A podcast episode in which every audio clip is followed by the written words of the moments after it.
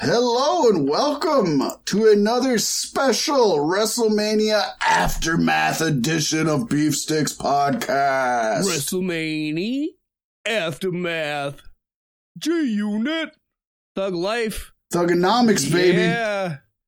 Word to the motherfucker. Highlight of WrestleMania, I think. It was, it was, you know what? I was excited for it. I never, I never got to see the Doctor of Thugonomics live. That whole period happened when I wasn't watching wrestling. Well, 50 year old Doctor of Thugonomics is not anything to compare to what you what you missed. Yeah, don't on. get me wrong. I, I've gone back and watched it, and I, I've actually seen a few of his uh, freestyle battle raps that he's done that are on YouTube. That's um, definitely not PG Right, yeah, yeah. at all. And he's solid. He is solid.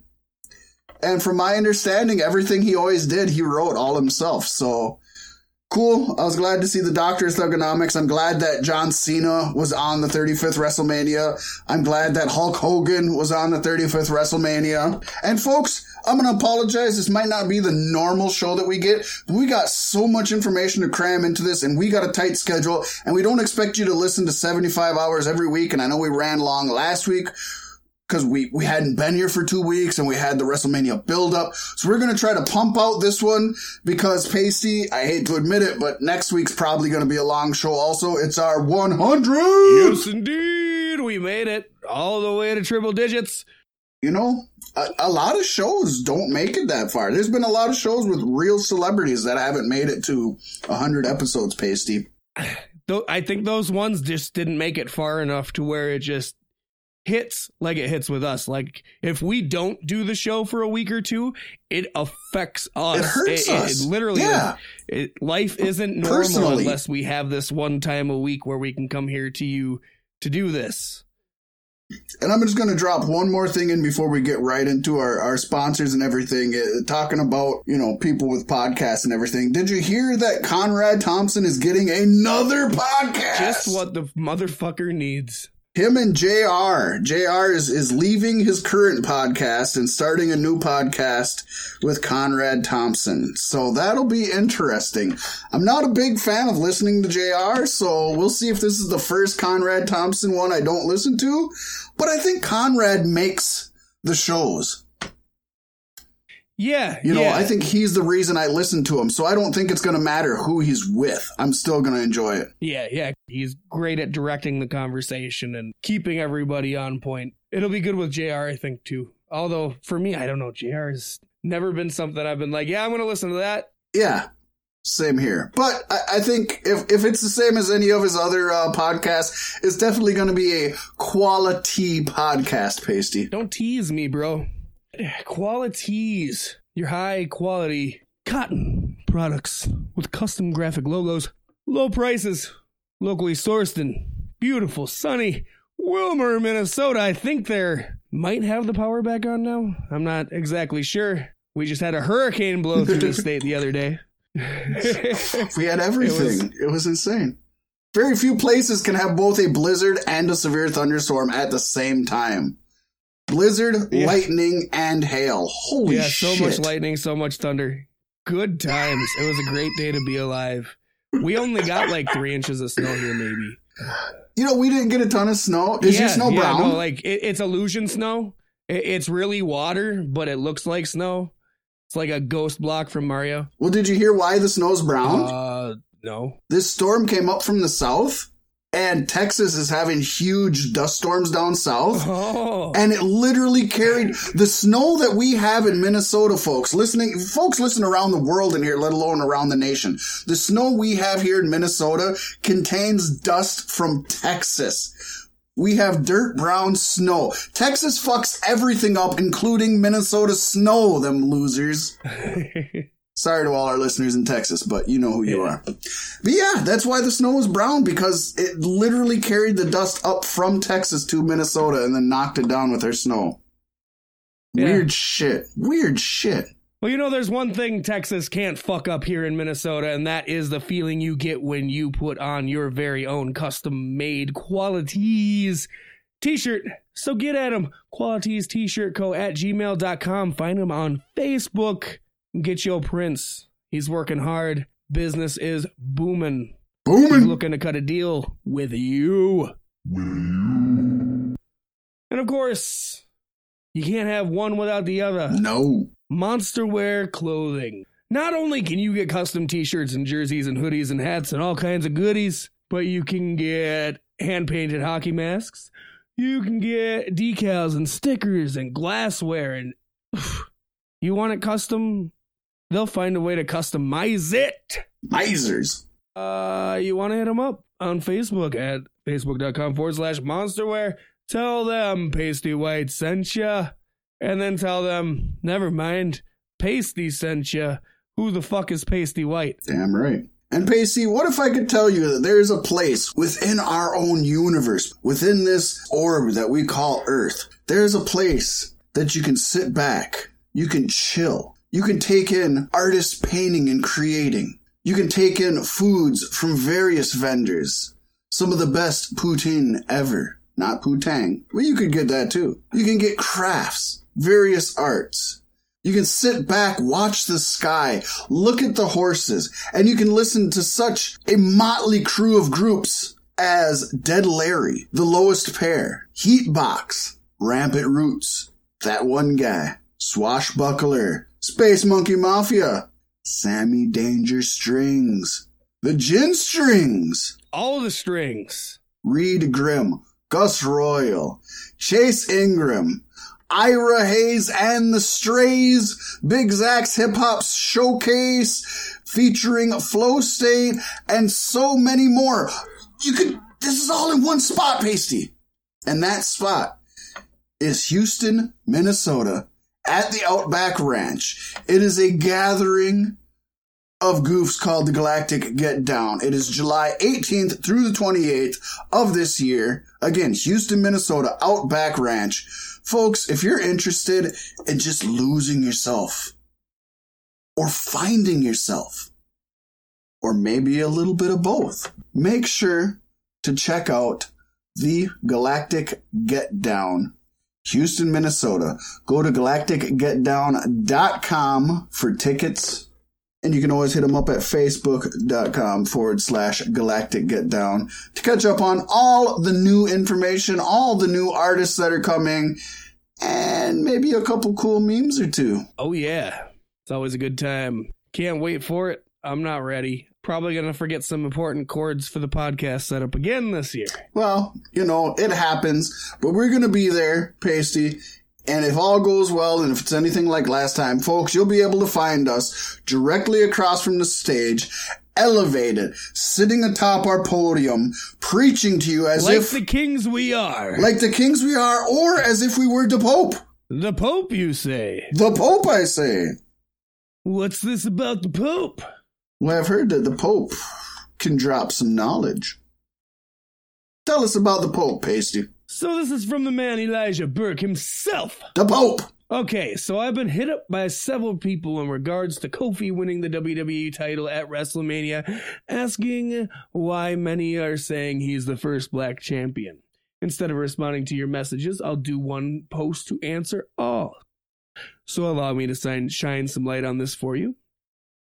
First, many fans today are not wrestling fans, but sports entertainment fans, most of whom are from the Attitude and After era.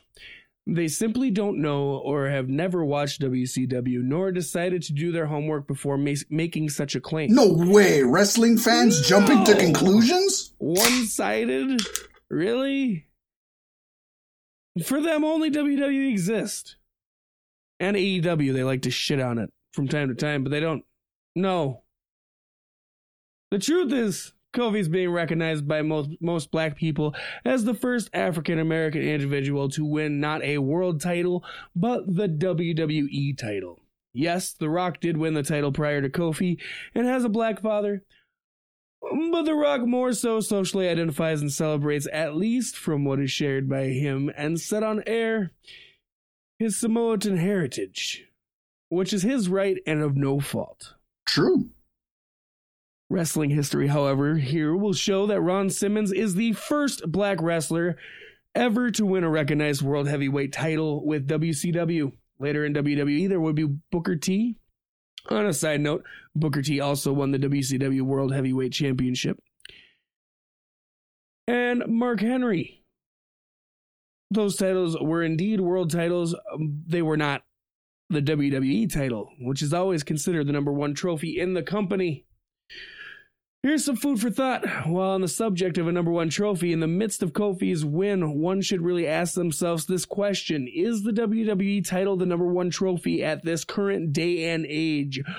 Or is it the Universal title? Or do you see them as equal? Comment below. Either way, we're just happy for Kofi's milestone achievement. Truly. There have been several black champions, not enough, that we as African Americans and fans are proud of, including Jay Lethal, who's been killing it in Ring of Honor and somehow has been overlooked by many, too many. But not us here at Beef Sticks. We go out of our way to praise Jay Lethal. and even Lashley and R Truth during their runs in TNA. But alas, in the world of wrestling, WWE is the end all be all to sports entertainment. At the end of the day, my thoughts on this is deeper, way deeper, than that of those who were hoping for a Kofi WWE title win. Well, happy, I'm not hoping for just a mere short run with the WWE title, but I'm hoping for an era. I'm hoping for Kofi to be the guy, and not just a continued player. We had a Bruno era, the Backlund era, Hogan era, New Generation era, that's Shawn and Bret, Attitude era, Austin and Rock, Ruthless Aggression era, Cena, and the current era, which has been re- built as the Roman era, Rollins and Blo- Brock. That confuses me that he says it's the Right. Romans era, but he claims that that's Rollins and Brock. That threw me off a little bit. I think they're just, he's trying to say it without doubling up on I guess he's, yeah. are the three They're all three, I guess, but yeah, no, that- that I- threw I me off a little. I was like, the Roman era is all about Rollins and Brock. My question is, will they put Kofi in a position to be the guy or to be the face of the company? no. Will his contract reflect the millions of dollars like the Shield, or will he stay in the under half a million bracket as for per Forbes? Probably. Unlike the days of futures past, the guy was cherished, needed, and catered to in an effort to keep him happy, and of course from jumping ship to a rival promotion, namely WCW. In this day and age, WWE does not revolve around one guy in times past, as the machine is much bigger than any one character and will simply replace you if needed. Arguably, that is better for the company and wrestlers as a whole, but that's an arguable statement. To sum this up, here's a quote from my interview with the Washington Post this week about Kofi's pending at the time title win.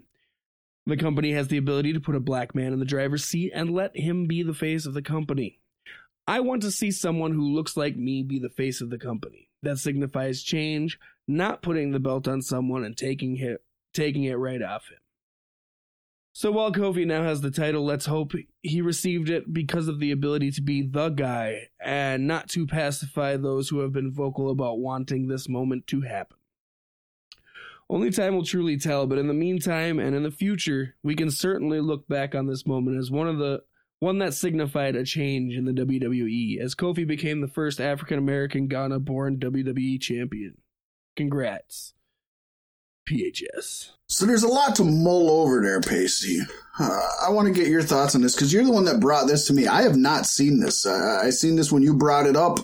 I, I haven't seen it before, and I hadn't seen it since. So I'd like to get your take on. Uh, there, there's so much here, but go ahead and, and drop your knowledge, buddy. Well, I mean, we this is something we've been saying for almost the entire time Beef Sticks has existed. They always seem like they're willing to give the guy the shot, but they always give him the, the B side title. It's always a short, one ended run. I'm hoping we see something different here too. But looking at Kofi's stature, honestly, I think he'd be lucky to keep it till SummerSlam. With the shakeup coming this next week, it's all up in the air. Is there an official shakeup coming? I believe so. Okay, which is good. Yeah, yep. I really, I, I want to say one thing. If Kofi's, if Kofi's title run is less than Jinder Mahal's, I'm gonna be fucking pissed. But at the same time, I honestly expect it will be. Nobody expected Jinder's to be that long. Well, I mean, come on. Six months ago, you would you have even thought Kofi would be here right now at all? No, Ever? no, I wouldn't. no. at all. So I mean, we could be surprised. I wanna be surprised. I, I would love to see them do that. And I mean, on SmackDown with the WWE Championship, I I, I think there's a chance Vince could let that ride, especially if it's good PR for the company. Right. I, I do want to say, uh, anybody who's listened to this podcast religiously or, or often will know that I have echoed, or maybe, or maybe I should say that, uh, the Pope echoed me Yeah. in saying that I, I agree with what he said about The Rock. I, I'm I'm not as a human being going to undermine his heritage in any way, shape, or form of any percentage.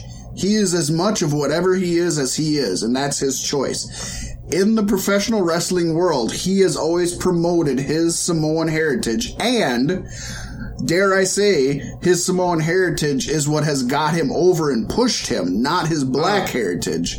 And that in Hollywood. yeah, and that to me is why. Shaw. Look at look at Moana. No shit, no shit. So, so that is why to me, I have never considered The Rock a black champion. I've considered him a Samoan champion.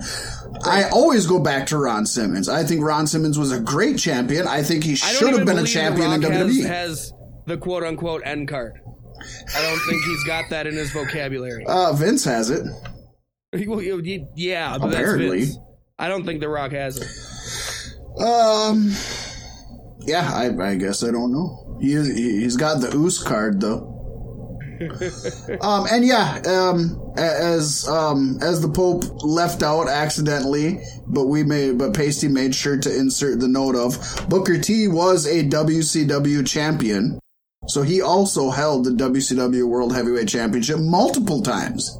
In fact, I believe he was a three time by the time he left WCW. At least two time, because that's where he started the two time, two time, um, which moved into the five times. So we can't forget that. Mark Henry, did Mark Henry ever win the actual heavyweight title, or was it the ECW heavyweight title? I I think he had the WWE Championship Okay, well, when no, he when uh, he faked that retirement. it would have been the heavyweight title, not the. WWE. But yeah, Well, yeah, you're right. okay. Okay, I'll give him that. He can have that. But again, that was a short. That was a cup of coffee. Mhm. You know. Um, so was Booker T's run was just a cup of coffee, and he makes yeah, a no, good Booker point. T had more time as the the king of the ring. Yeah, and he makes a good point. At that time, the WWE title was the bigger one, and they all hmm. won the heavyweight title. Kofi now won what is the WWE title. When it's a consolation prize. Yeah, is the Universal title considered hmm. bigger than it? Most people would say yes. The bottom line is we are all super happy and proud of Kofi Kingston, right? Yes. And- it's just eyes are on the company to see where this goes from here. Hopefully they do the best with it. Hopefully they do the best court. for Kofi. And let's not we gotta we gotta emphasize this, Pasty. Let's not take away the achievement of Kofi Kingston being WWE champion. Not the not a black man being WWE champion. Kofi Kingston is now the WWE champion. Forget whatever fucking color, race, or where he was born. Kofi, a man who has put his blood, sweat, and tears into this company for how years. long? 11, 11 there you go. So let's give it up to that. And I say you do. You keep the title on him for quite some time, and you treat this as the solo run he never got to have. Why not? He's had great matches with Daniel Bryan. He just had an amazing showcase with Seth Rollins on Raw. Uh, let him have these dream matches that we never would have thought we'd see. It's a different world now. Show off what you got. Yeah, and, and he's got he's got the the yes movement Daniel Bryan role going for him 100% right now. Right? And I would, you know, I would dare I say, love how the stories flip the script. How Daniel Bryan became the heel, and Kofi became Daniel Bryan. Right. And even in the match, they told that story. It's just good. and I dare say, I would like to see a, a further flip of the script to where maybe in this point in time, the workhorses get your main event spots, and the big guys who put on the big moves and slam each other and, and bust things down and are impressive get the mid card show. Yes. Give a big fucking hulking Braun Strowman the IC title and let him roll, and let fucking Daniel Bryan and Seth Rollins carry the championships. I'm okay with there's that. There's also the scary seed they planted on SmackDown too, as Strowman came out and they alluded to could Strowman be heading to SmackDown in the in the draft, and I'm willing to bet he is. Well, especially uh, since Lars is now there. I've given up Raw. on Strowman. I've I've given up on him. Yeah, but Strowman would take it off of Kofi. Vince would have would. Strowman take it off of Kofi, yes, and in a yeah. squash match even. But let's hope that doesn't happen. Yeah. In the benefit of us keeping on track, Pasty, do you have anything else you want to underline on this? No, no, just like I said, balls in their court do right by this. Make this worth something. A wise man once said about a meatball sub All I have in this world is my balls and my bread, and I won't break either for anybody. Moving on, we watched NXT TakeOver this week, Pasty. Yes, we did. NXT Takeover New York, and damn if it doesn't just keep the tradition going. The last two, the last few takeovers have been kind of underwhelming, Pasty.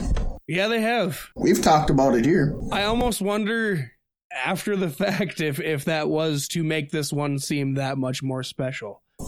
I don't know, but they they certainly put the WrestleMania weekend on lock with this one. They hit a fucking chord with this, this one. Knocked it out the box. Grand damn slam. Oh shit. We didn't even get to watch it live because we were hard at work recording last week's episode of Beef Sticks podcast as it was airing. Hard at fucking work, man. We were on a long show. But you can bet as soon as I had a free moment the next day, that's that's what I did. Tuned in, turned on, and was just literally vibrating with energy from the beginning to the end. Oh yeah, I had the vibrator on also, pasty. you have to with takeovers. You have so to. Good. They uh they had a few dark matches. We're not going to go over them here. We're not gonna. So just suck it up. But the but the show started out on a high note, Pasty. Yeah, possibly the best opening match in Takeover history. Possibly. It's a hard call. I'd have to go back and look at the books. You know, you can go you can go back in time and you can say the best opening match in WrestleMania. Do you have one, Pasty? I know right off the bat what it is. I know it's one of the earlier ones, but I Bret Hart versus Owen Hart. It's the one where Bret Hart ended up winning the title at the end.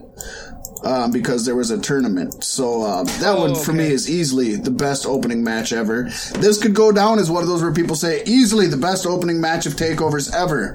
NXT tag team titles were on the line. The champions, the War Raiders, defended their titles against Aleister Black and Ricochet the fact that this match was so awesome when it was almost a given that the War Raiders were going to win, be it as Aleister yeah. Black and Ricochet were already on the main roster. And had a match on WrestleMania. I was not expecting anything from this match. No. Knowing that they had to compete the following night, I, I, I, I turned it on. I'm like, oh God, this is the first match. This why is this the first match? And, and why would you blow was, yourself up uh, on, on, an NXT takeover when you know you're going to be on WrestleMania the next exactly, night? Exactly. Exactly. I figured they'd play it safe. I figured it'd be a pretty quick kind of squash match on the Raiders' end. Aleister Black and Ricochet, dare I say, did better on this match than did their Mania match. I mean, both matches were pretty good on their end. They're always Truly. A, a delight to watch. I hate, I hate that they're a tag team. I'll keep saying that. They're better Split single stars. Don't put Truly. fucking gold on them ever. I don't want gold on them. I don't want this. Split them up at the fucking draft this week. Make me happy. Ricochet on SmackDown, Aleister on Raw. I think they both fit really well there. Honestly, I'd almost say throw Ricochet on Raw so he's swimming in shark infested waters a little bit more. Aleister could easily be SmackDown champion.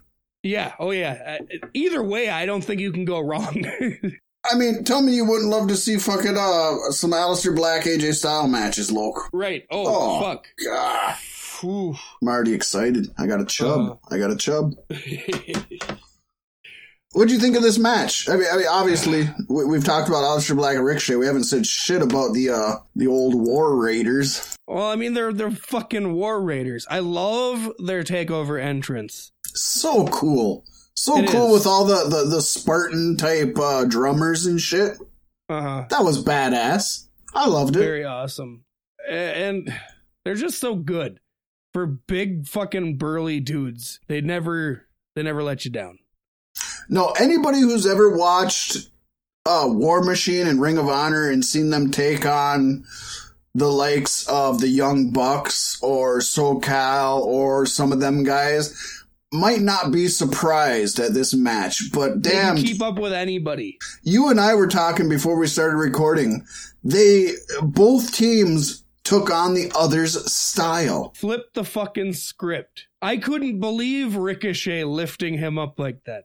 That was super impressive. I know Ricochet is ripped for a small dude. Yeah. Holy shit. He's got ant genetics. Uh, truly, uh, just, just fucking nuts.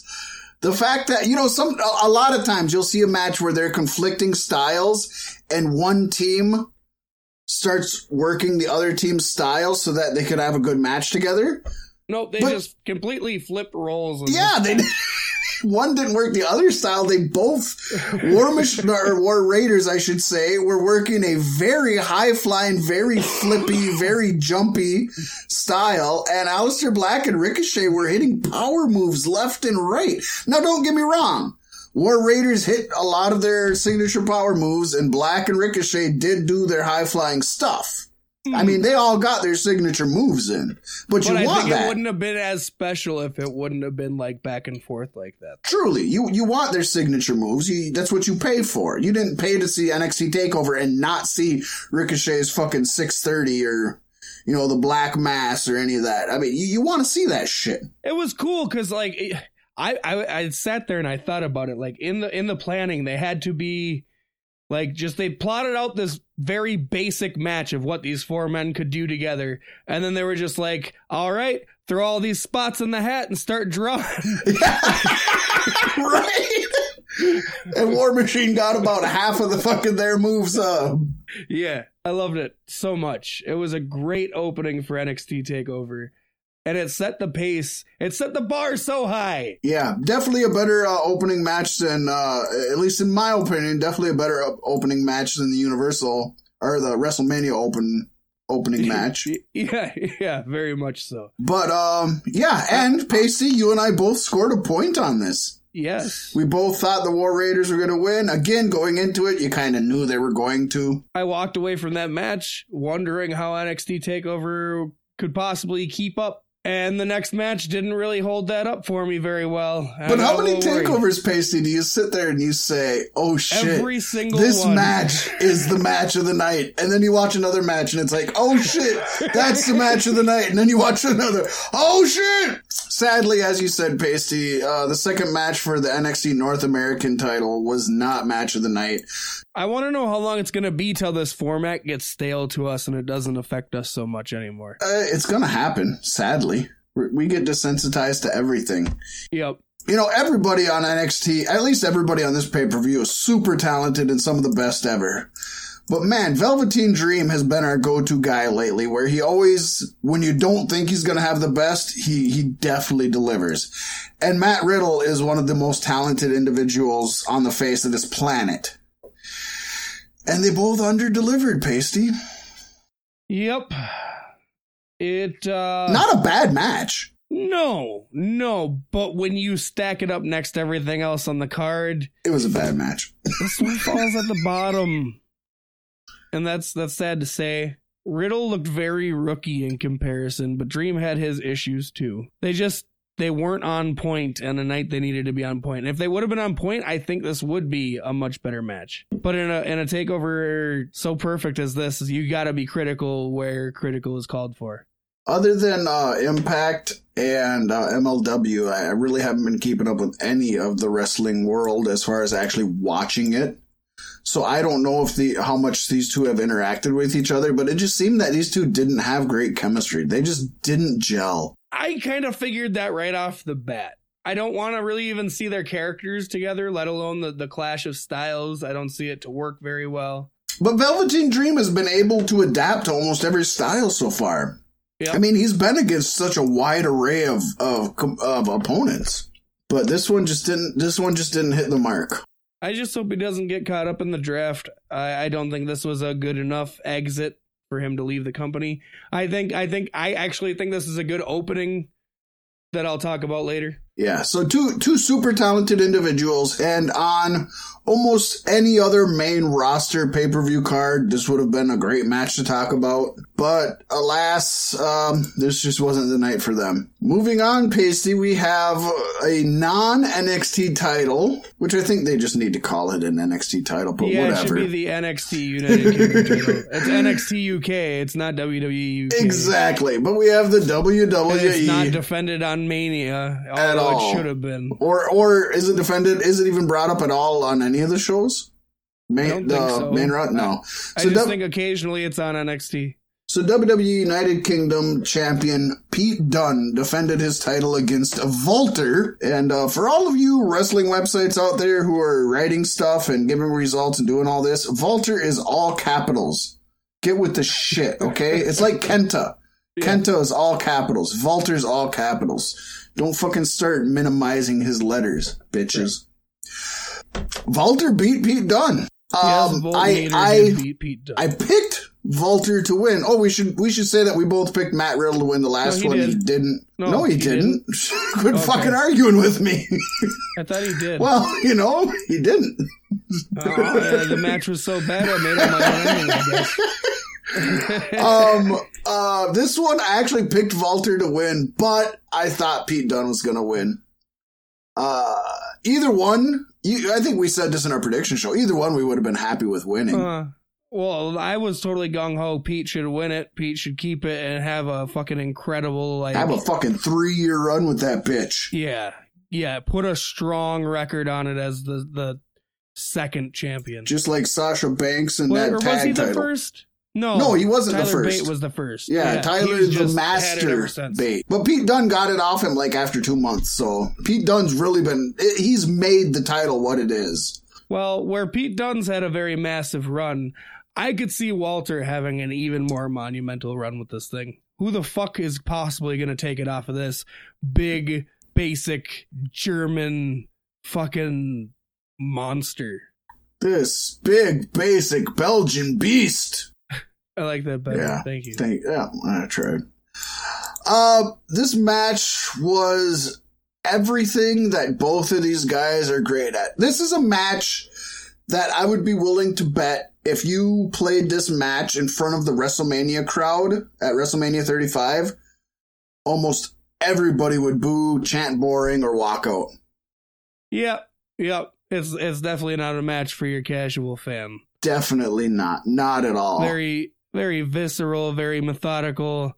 It's exactly what I wanted in this match. yes. This was this was my first time actually seeing an entire match of Walter. I've seen him chest chop the shit out of some people. Yeah. But other than that, I've kind of just been waiting to see him in the spotlight. I think if, if you're like me and this was your first time seeing him, or if you haven't seen it yet, I think this is the best way to witness Walter. This is a good introduction. Shit, yeah. Yeah.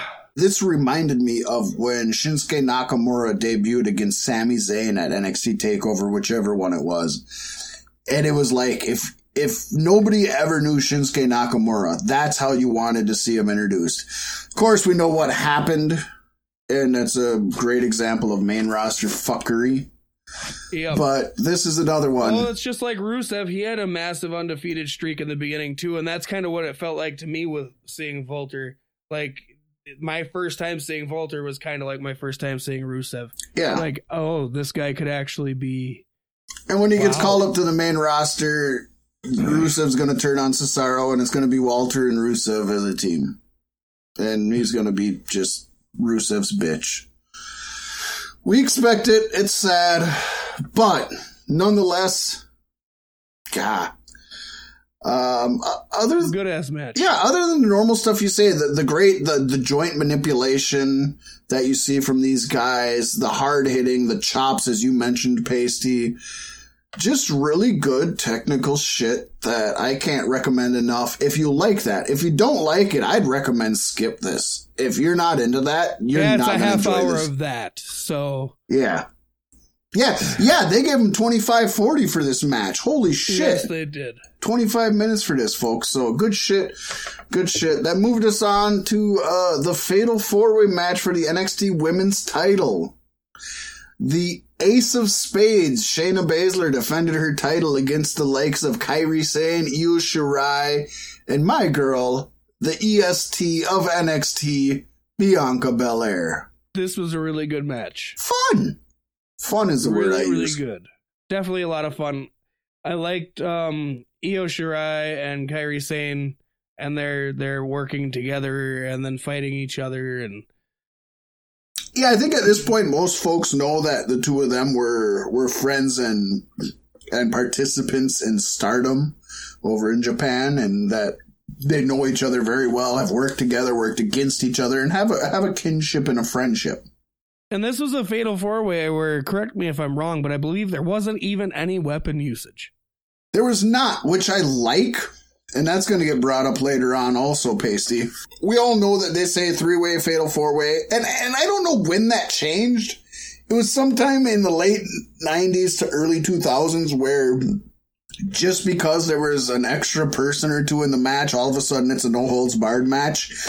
That never used to be the case. When when I grew up, a three way match meant three people wrestling in the exact same rules as two people wrestling. That was you, you still followed the rules. I just think it's in the logic of there's one referee to follow the the participants in the match, and any more than two, it's hard for the referee to follow. So there might as well not. If you can't rules. fucking handle it, get a different fucking referee. or have a couple of referees. Come on, ring. man, earn your stripes. Earn your stripes, literally. Vince wishes wishes he had more than one referee in the ring at the main event of WrestleMania. Yeah, we're gonna get into that also. We will. Um, which I'm glad I wasn't worked. thing. I even put that in my notes. I was like, I don't know if this is a work or a shoot, but They didn't do So anything thankfully- with it, so thank God. they didn't do anything on Monday at all. No, no. They didn't even mention Rousey it? hasn't been back on the show yet. Oh yeah, yeah, yeah. That makes sense. Yeah. Uh, so again, uh, I, I mean, it I could don't have a still happen down the line. Definitely when she Yeah. comes back. We'll we'll get to that. Yeah. Um, but I don't have a lot to say about this. Shayna Baszler did win. Yep. Um, I was surprised every time. And she could have had him. Io Shirai and Kairi Sane had some kinship. Shayna Baszler needed no one. Not a single horsewoman jumped in. Um, I I'm proud of what they're doing with her because every time she has a match, I'm like, God, she's had this title for so long. And yeah, there was a hiccup when Kairi Sane had it for a little while, but that was just a cup of coffee. Also, Shayna Baszler's had a fucking chokehold on this for about a year now, if you don't include the Kairi Sane run, right? Right? Yeah. No. Over a year. And I went against I went against uh, Shannon Baszler once and was proven wrong. And ever since, I'm like, no, I'm just gonna I'm staying on this train. I'm just doing it. Yep, yeah. yep. So I mean, good. I, I can't. I can't shit on it. She is such a credible champion that I'm okay when she uh when she wins, even if there's other people I think I want to win. and she's So just that- so adorable with her crooked eyes, isn't she? No, um, she's not. I love when she focuses on anything. It's my favorite. Her and Shawn Michaels. I think she's got Um, worse than Shawn. I want to see that at a Mania. A, a a stare down between the two of them. But they're really staring at fucking Triple H, and well, I guess the rest of them are gone now. So, right, right. She's she's one of them people. She can watch your back and your front for you. all right. She's got you. Um, I, I do want to say, Pasty, you did pick Shayna. She's your girl. I thought Bianca Belair was going to take it. I still well, think this would have been a great. She took spot she for her took the to. loss. But she took the loss, which I didn't see coming. It's still good for her. I honestly thought it was going to be. Io I think this is Shirai. better than it going on forever and getting monotonous. Yeah, to end yeah. it So no, I, the biggest show of the year. That's if you're going to have to lose your streak, do it there. Hmm. You know that happened to Asuka too.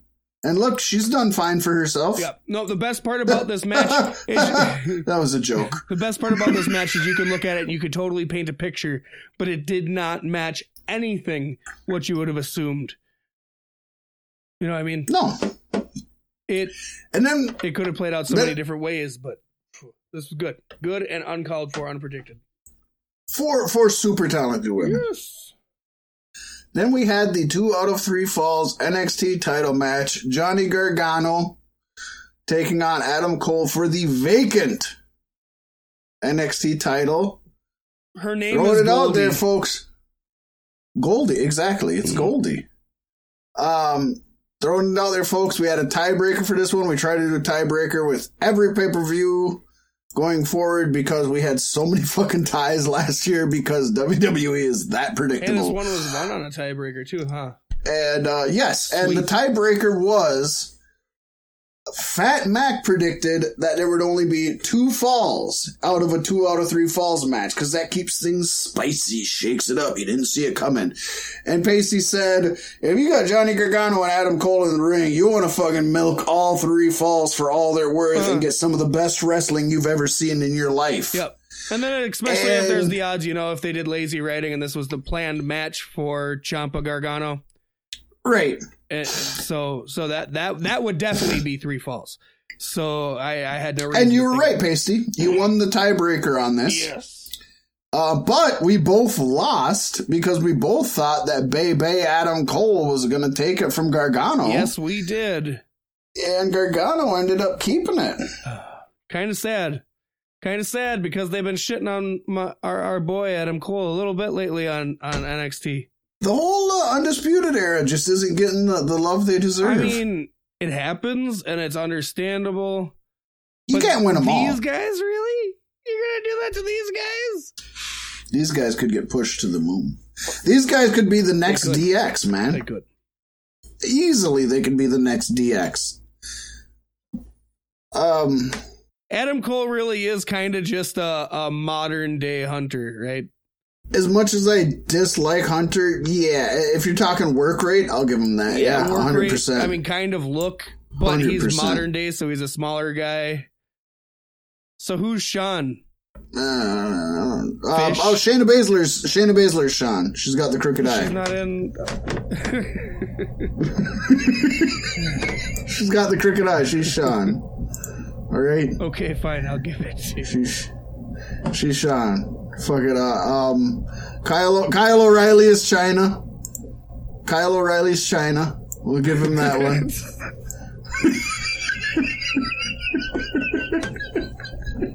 So is he fucking Bobby Fish then in a porn somewhere down the line? then, uh, yeah, probably. Bobby Fish is with a fake fucking with a with a fake mean gene. Uh no no th- this match That was just just fucking Strong. Roddy Roddy is the uh he's the six of the group He's rude. the the X-Pac. Okay. Well, no. Well, I Um, guess. Fine. yeah we got to get moving Pasty Sure, we're we're, we're, we're crunching on time it is fun it's super fun that, that could be a game making up new fucking that might be a game in the future, folks. You stay tuned. We're gonna make new. we're gonna turn old factions into new factions, but in a funny way. Uh, no, this was an amazing match. Action. They didn't give you a super quick um, first fall, which was good. A lot of times they give you that really super quick one. You know what I mean? Uh-huh. Go ahead, no sell me. I'm, I'm no selling. Fact you. I'm trying to move it along. I told you I was gonna. action. I know. I told you I was going to dick on you to keep the show moving. I already told you that before Yeah. we started recording, okay? Yeah. So I'm dicking on you now. Okay. Not- Not because it's not funny. It's good. I, I'm selling it, but I'm selling it inside. We're trying to move along. You're wasting fucking precious Who's time right wasting now, time Pasty. now, fatback? That's what I'm telling you. Gargano won. Two out of, two to one. The fucking show's over. It was a good match. Go out of your way to watch it. Fantastic. We can't fucking we can't do anything to sell it any more than the matches. So just go and watch it. The it. only downside fucking is it didn't go an hour. show's done. WrestleMania crown, Pasty. Wait, wait, wait, wait, wait. We didn't give the best match. You yeah, what's the best match? War Raiders. Opening match Hey, is the Fat best Mack, match. what's the show grade? I'm gonna give it an A A, plus. A plus. When we go Okay, fast, we get really loud. So the quicker we're gonna be, the louder we're gonna get. Okay, guys. Hey mom, bring me down some Tostino pizza rolls, and I gave Takeover an A plus. Mom, answer the phone. Mom. God, that's fucking old. Is that the Tourette's guy? Is it? It's just I don't know. Some kid at his computer doesn't oh. want to get off his game, and the phone's ringing, and his Oh, mom's at the the, store, guy? but he's yelling for like ever. Mom, answer the phone. Whatever happened to the Tourette's guy? Do you remember that or no? Oh, Or am I dating no, myself I now? remember plenty of Tourette's stuff. Uh, I'm dating myself here. WrestleMania Crown Pasty. Yes. Truly It was took a me- king it- among modern day WrestleManias, if I do say so myself. Yeah, you you you said it yourself, and nobody else said it. Um, I watched it in two sittings. It would have been three, except I was watching it with somebody else the second time around. So we just we fucking powered through it, baby. I watched it in one sitting like a real G, Yeah, And a like certified real thug. loser. and you can't teach that. Universal title match. Yeah, why? Brock Lesnar. Why'd this happen first? Uh, allegedly, if, if you believe what's written online, it was not planned to be first, and in fact, it was it was put on so late in the game that when Hulk Hogan and Alexa Bliss came out to open the show and started doing their Hulk Hogan poses, and Paul Heyman came down to the ring to say, "If Brock isn't main eventing, then he's gonna be on first. Uh, both Hogan and Bliss did not know what was going on and were caught off It guard. totally looked like they were legit caught off guard. so that's Honestly, kind of cool. I thought this was kind of cool for the pacing, being there was three massive top champion matches happening on the pay per view. Right. So that kind of made sense. Truly. One in the beginning, one in the middle, one at the end. It's very smart pacing. I agree with you. I hated this match though. uh, the match was not good, and Brock Lesnar. Uh, Brock Lesnar can beat somebody in two minutes and thirty seconds. Brock Lesnar should not lose to anybody in two minutes and thirty seconds, unless Hey, it was Braun you- Strowman when they were actually uh, pushing him. Do you remember a WrestleMania time when Vince McMahon banned the curb stomp because he didn't want Brock waiting around to take one? Well, he Yep. did that three times, Yep. and he waited. I am glad that it took three curb stomps to take him down. Uh. I think that's that's good. That's smart. Has it been three years since that event happened? That'd be funny. that would be funny. Uh, yeah, no. Uh, This match was not good. no. Um, uh, uh, both both men are much more talented Brock than this match kind led on. If this was the way it was and it wasn't planned to be this way, Brock is a sad little bitch when he has to give up the title. Could be. We got a Could handful be, of sad um, little bitches around WrestleMania, though. That'll be discussed. Seems like around. it. It kind of seems like it. I will say though, Pasty, I put my money on Rollins. You put your money on Brock. I started this pay per view out in the lead. Yes, you did. And I was, and I uh, I thought I picked Lesnar, so I didn't think I was See, I lead. had my but- thoughts. Like they were going to give so much nice stuff out at WrestleMania that they had to take some stuff away. Right. So moving on, we had another disappointing match, and a match that At least you weren't half- in the crowd. Yeah, half of the fucking crowd, or at least a quarter of the crowd, couldn't even fucking watch.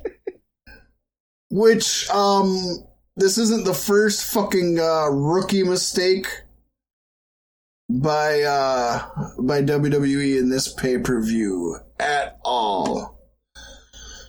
But we had AJ Styles taking on Randy Orton in a in one of the few non gimmick title matches. Um, I'm sure there was a storyline leading up to this. I didn't know what it was. I really don't care. This was It was just they hadn't had a match yet, and RKO comes out of nowhere, and AJ's like, "Well, I can come out of nowhere too with the forearm." And then Orton's like, "Well, I've been here forever, and you were an indie guy." And AJ's like, "Well, I worked to be here, and you got everything handed to you." And then they're Mhm. like, "Let's do this at WrestleMania, baby." okay. And then they made out. So first of all, let's let the people in who maybe don't know what we were talking about. Apparently, during this match, for some reason, they had a super bright yellow spotlight pointed at the opposite end of the hard camera, so that everybody facing the hard camera. I thought it was the opposite end of the ring. ramp. Was, I'm pretty sure it was the opposite end of the ramp. uh, Opposite end of. Yeah, yeah, yeah. Sorry, sorry. Yeah, yeah. The hard camera side. Thank Yeah. you. Yeah, the, the light was coming from the hard camera side. So people opposite hard camera couldn't see it, correct? Well, hard camera. Or the other way around. No, hard camera would be to the left of where the light was shining at the people. Anyways, there's a Anyways, fucking light. yes. a quarter of the folks were blinded by the light, and um, they did not take off like a douche no, in the middle of the night, as as the song would say. no. And, and like by the light. was it the whole match or ninety percent of the match? It match? was from my from my understanding from the both AJ and, and Randy Orton. It was about three quarters of the match, if not more. Yeah, like from- a good chunk of, Randy the fucking Orton's match. through most of the match. Yeah, good chunk of the fucking match. They couldn't watch it. So first of all, you got to knock off points for that because WWE at this stage in their game, that's that's not acceptable. Yeah. If this was if this was Impact Wrestling, if this was MLW, if this was AEW, you could say, well, okay, we get it. There's there's glitches. And I mean, after the giant sperm, No. wouldn't you really be trying harder to do better by Randy Orton? right? So, folks, to let you know, I kind of took notes during this show, so I'm, I I'm going to read off my I notes kept as we saying go. I should have taken notes. I should be taking. Notes. I notes. did. I did say for this one, not a bad match and actually good psychology. There wasn't really any missed spots, but for some reason I just couldn't get into it. And apparently I, I, really liked wasn't when Styles alone. called the RKO and like backed off of it, and Orton fell flat on his back. I liked that a lot. I did. I did say that. Uh, apparently, I wasn't alone because the crowd was dead, other than booing Orton after the DDT. I didn't know half the crowd couldn't fucking see the match, and that's probably why they were dead. Yeah, yeah. So that makes sense also. But I think the folks that could see it probably weren't that into it either. So um, that's that's my take on it. I was it. surprised it got so dark so fast at this WrestleMania because usually you're at the Undertaker's match and it's just barely dark enough to make it matter. Well, I thought, I personally thought, being on the West Coast, that it stayed lighter later. This was on the East Coast. Am. I This wrong on New that? York. Oh shit! Yeah. Okay, so it does get darker faster. Yeah. There you go. I forget my coasts. What coast are we on? Well, Midwest, We're not on a coast. North Shore. Why? Why doesn't Texas fall into the Gulf of Mexico, Pasty? Why? Because Oklahoma sucks. Must suck Next hard. week, we have the four-way SmackDown Tag Team titles. The champions Uso defending their titles against NXT hopefuls Aleister Black and Ricochet. Perennial, we don't give a shit animore's Rusev and Nakamura. And guys that put on amazing matches every time they're in the ring, The Bar. Yes. This, It was a match. it, it was a good match. It was, a good, it was, but it was an right okay now, match. thinking back on it, I don't remember any major highlights. The one thing I remember, and I remember this because I took notes, Pasty. It's a lesson to Yeah, you. I know. I put in here, loved the Cesaro swing plus the Sheamus. oh um, yeah, that forever uh, swing was slam pretty- combo. Yeah. I don't remember what he calls that. It's the Belfast Bruiser Uh, or something. Beats of the Bodhrán. yeah, the beats of the Bodhrán. Sure, we'll go with that. The Belfast beats of the Bodhrán. But yeah, Cesaro went on, and, and I even put here, I said lasted forever, but in a good way. Yeah. Yeah. But right after that, immediately after that, I put otherwise lacking. But honestly, it was a four way is difficult, Right. let alone a tag four way. I, The I did note I like have- how, how like there were very frequent. You didn't want to be near a corner because you'd get tagged out. yeah, They normally But- don't play that so well. not so much. You usually get the you, you get the tag from your partner, Mm. and this one was everybody was trying to get Yeah. in.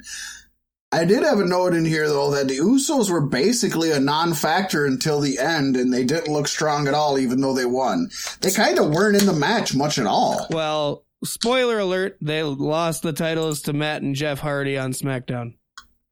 I did see something about that, so Yeah, I mean that's cool. Very what? But then again, Usos just did an interview saying that that was like their one last dream match that they wanted in WWE. They're, it's the only team they haven't really fought that's there. You know what I mean? That nowadays they're the only team that gets arrested more than the Hardys. So yeah, they, they really been taking pages out of their book. ta-da! Phone in your shoes. I, I was really hoping for a better match out of them too, because like, well, my thought here is it's brothers and brothers, but the Usos are twins. Two The brothers Usos are in a twins, so they van. should be one page ahead. You know what I mean? They should be Cool, more on the cool. level. The Usos Ooh. should be more on the level than than the Hardy Boys. Oh, maybe. But the Hardys are older, so they've But been brothers twins. longer. Twins But they've been brothers longer. It's different than siblings. I don't know. I don't know. It happened. That's not what we're talking about. We're talking No. about this, and it was a match, and it was pretty amusing. Um, I love that Rusev said, "I am Rusev." We know. Yeah, yeah, we we know that, we, dude. We know. It's cool. Next, we had a match that is going to be diversive in uh, this Beefsticks podcast. Yep. A Falls Count Anywhere match. Shane McMahon taking on The Miz. Shane McMahon beat The Miz. Yeah. Um, yeah. I'm going to let you go first, Pasty, and then I will say my point, and I'll let you rebuttal, and then we'll move on. Okay. So I'm giving you two, and I get one. Well, I, I I like this match.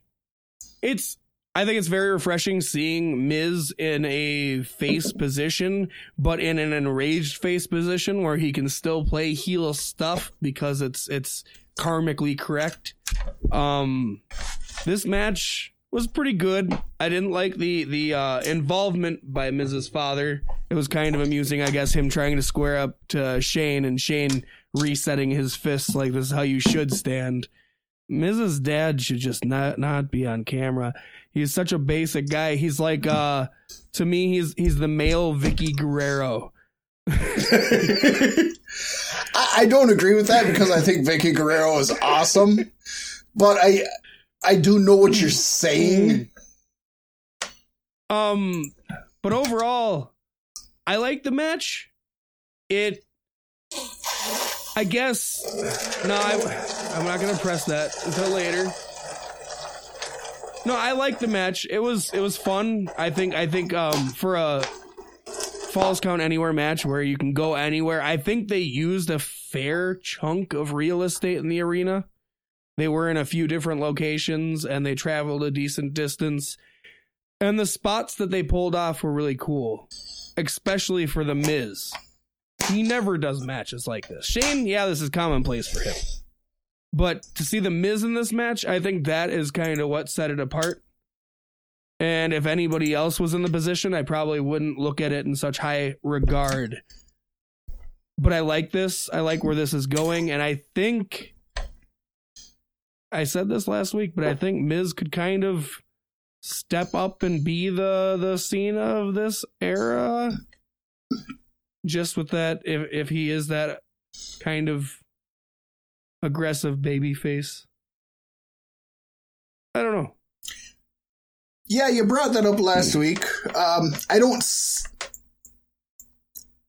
I see where you're. I see where you're coming from. I don't think he could. He's consistent. But I do see He's exactly what you're saying. And, and Oh yeah, and this impressed me. From Miz, this impressed me. And I didn't think Miz would do things like this and and I was okay with that. But now that he did, kudos to you, my man. So for me, I will agree with you for a falls count anywhere match. I'd say they covered an average amount of real estate. I mean, we've seen falls count anywhere matches going to the hallways, going to it to parking go, yeah, lots. that's kind of what I was going to bathrooms. for. But yeah, so we didn't see any of that. So I, I'll give you that uh, an average amount of real estate. It went into the stands. Um, the at notes least I have your here. way back up into the crowd who had to sit behind the fucking entrance ramp. Good God, was I was so off. mad to see that they had people back there, and then I saw people posting pictures of the stupid. angle where you can't see nothing, and and it's not like you can even get a back bird's eye view into the backstage because it's all fucking tarped off. You can't see nothing down there. Yeah, that was that was stupid. That was unprofessional. Mm. Never should have happened. They I just mean, wanted to break that record. That's all. Before before we started recording. I even said I thought that that giant Tron screen was awesome, Mm. but the fact that it blocked that many people from seeing the show is not awesome. You just shouldn't have had those fucking people back there. You should have never made those No, that available. that should have all been blocked Mm. off. hundred percent. It should have been just uh, a production. So, so what I gotta say, I thought this match was slow. I thought this match was boring, especially for a falls count anywhere match. I get it's a Miz match.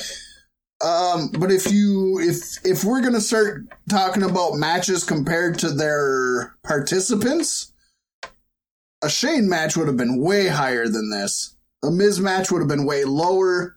So at best, they evened each other out into an average match. I I, I didn't mind the ending. I actually thought the ending worked. I did really like the golf cart spot Yes. where he back body dropped him over the railing onto the top of the golf And cart. bounced off onto Just- the ground. Yeah, just because it was fun and different, and I like that. It was kind of ruined for Otherwise- me seeing that there is like um plastic floor underneath the matting and stuff Right. around like it's all like screwed together with plastic screws and shit so it's it's all much more cushy than it normally is Yeah. Oh, and it should be. yeah i I'm mean okay that's with I, I guess you have to do that For when you're Shane and Miz, I'm okay with it. because Yeah, otherwise you're just on grass If this was Jimmy Havoc and Sami Callihan, I'd have said fuck no. yeah right right Which, uh, by the way, I didn't even put this in my notes. I don't know. Did you see the Sami Callihan, uh, Jimmy Havoc Monsters Ball match? no i don't think so So after watching that match where they were literally staple, stapling pieces of paper to each oh, other Oh, i've seen that and- but i don't know if it was that match and, and literally fucking dumping salt into open wounds and shit, this really lacked. And don't get me wrong, I don't expect WWE to do i did that. see that match But again, come on, do something. My very last note of this match, Pasty says, sort of lazy for a false count anywhere match other than the end. And I agree with that. I think I think there was nothing to this match other than the end and the one golf cart spot. And I didn't like it at all. That that's just my opinion. I'll give you a chance to rebuttal and we'll just move on. I won't even argue after that. Well, my whole rebuttal is that it's a mismatch. You don't see that very often, and I just feel like this opens up uh, a whole new venue for Miz to develop this character in the future. I don't know. I can It probably wasn't. It's not not the best match on the card. I, I maybe had that illusion at a moment in time, but that was while I was watching it, and at the time it was probably the best match on the card. I maybe I'd give the four way above that, but that's just me personally. I've also kind of followed the story, you know. I, watching Yeah. the weekly Oh, shows, yeah. I have a little bit more of investment into what's going on. and speaking of four way tag matches, Pasty, up next we have a the four way of those this WWE. Women's Tag Team Titles match, Woo!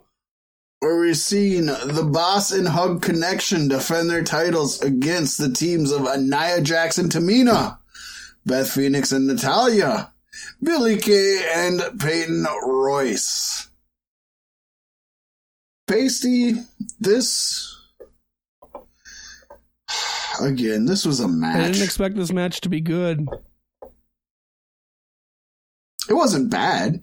I did expect the Iconics to walk away your new women's tag team champions. I didn't, but let me just say I'm so much more happier that they won it than anybody else. Yep. Like that's who I wanted to win. That's not who I thought was going to win. they were entertaining. That's who I entertaining during the wanted to win. Yeah, obviously that isn't who even the participants thought was going to win. And again, we'll get into that. Snowflakes. but um I, I i am super uh, for the fact that um oh let, let's go out here and say both pasty and i picked the miz to win the last one we lost pasty's up two to one on me because he picked Usos and i picked Aleister We black and ricochet good which i don't think on we this did pay per view. This was good. And so this next one here i had picked the boss and hug connection. I thought they were going to retain their titles. I thought they were going to have a lengthy title So run. they. you picked i know.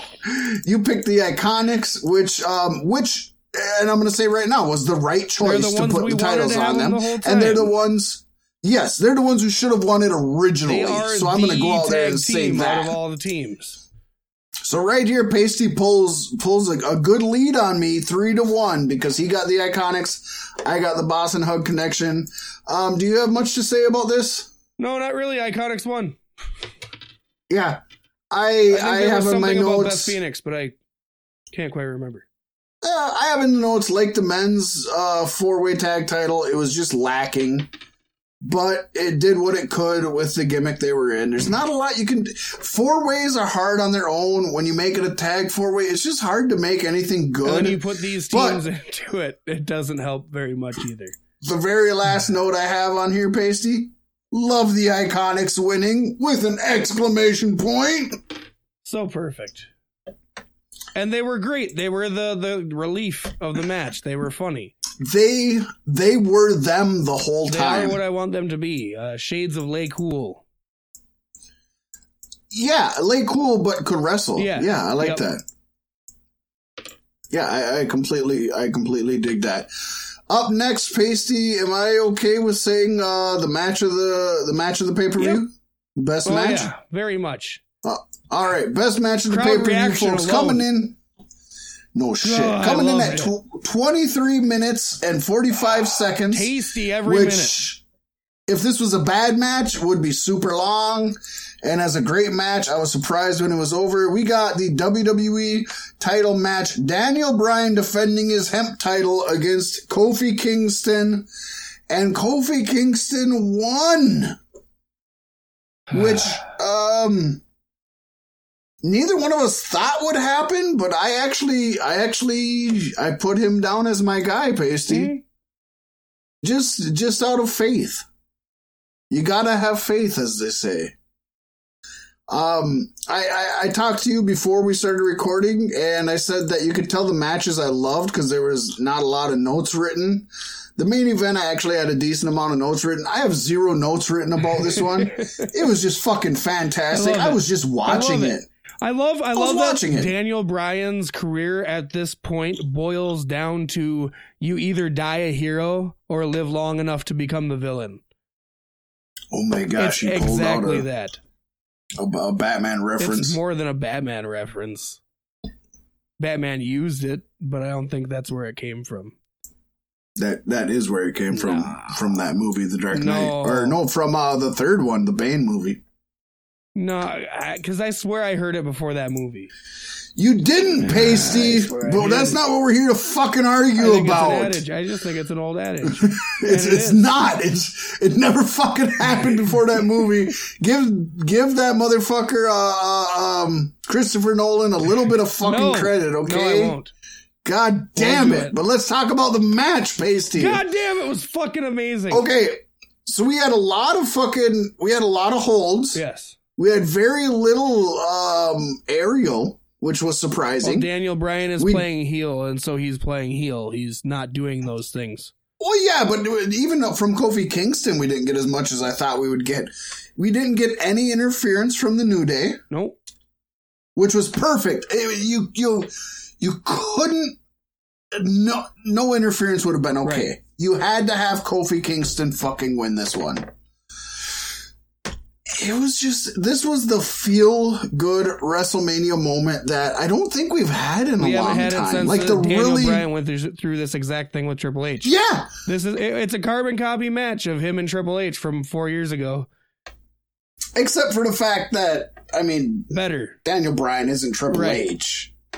He wasn't he wasn't thrust upon us with without us But he's wanting been calling him Kofi a and B plus he can work. superstar, and Oh yeah, yeah. He he flipped the script on him, and, and that's perfect. That that's the best way yeah, to do it. I love that. here. I'm pretty sure Triple H said that to him in their match.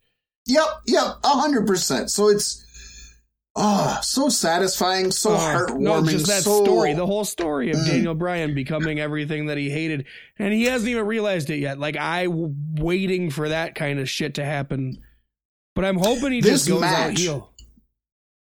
this match right here, Pasty, was hot cocoa with tiny little marshmallows in it. Uh, on a snowy winter I'm day, happy. while you're looking outside and you're looking at both Cardinals and Blue Jays at the same time. That's what this match was. I'm so happy you got that from this feud because I've been waiting for this for you. I did. hundred percent. That's what I got.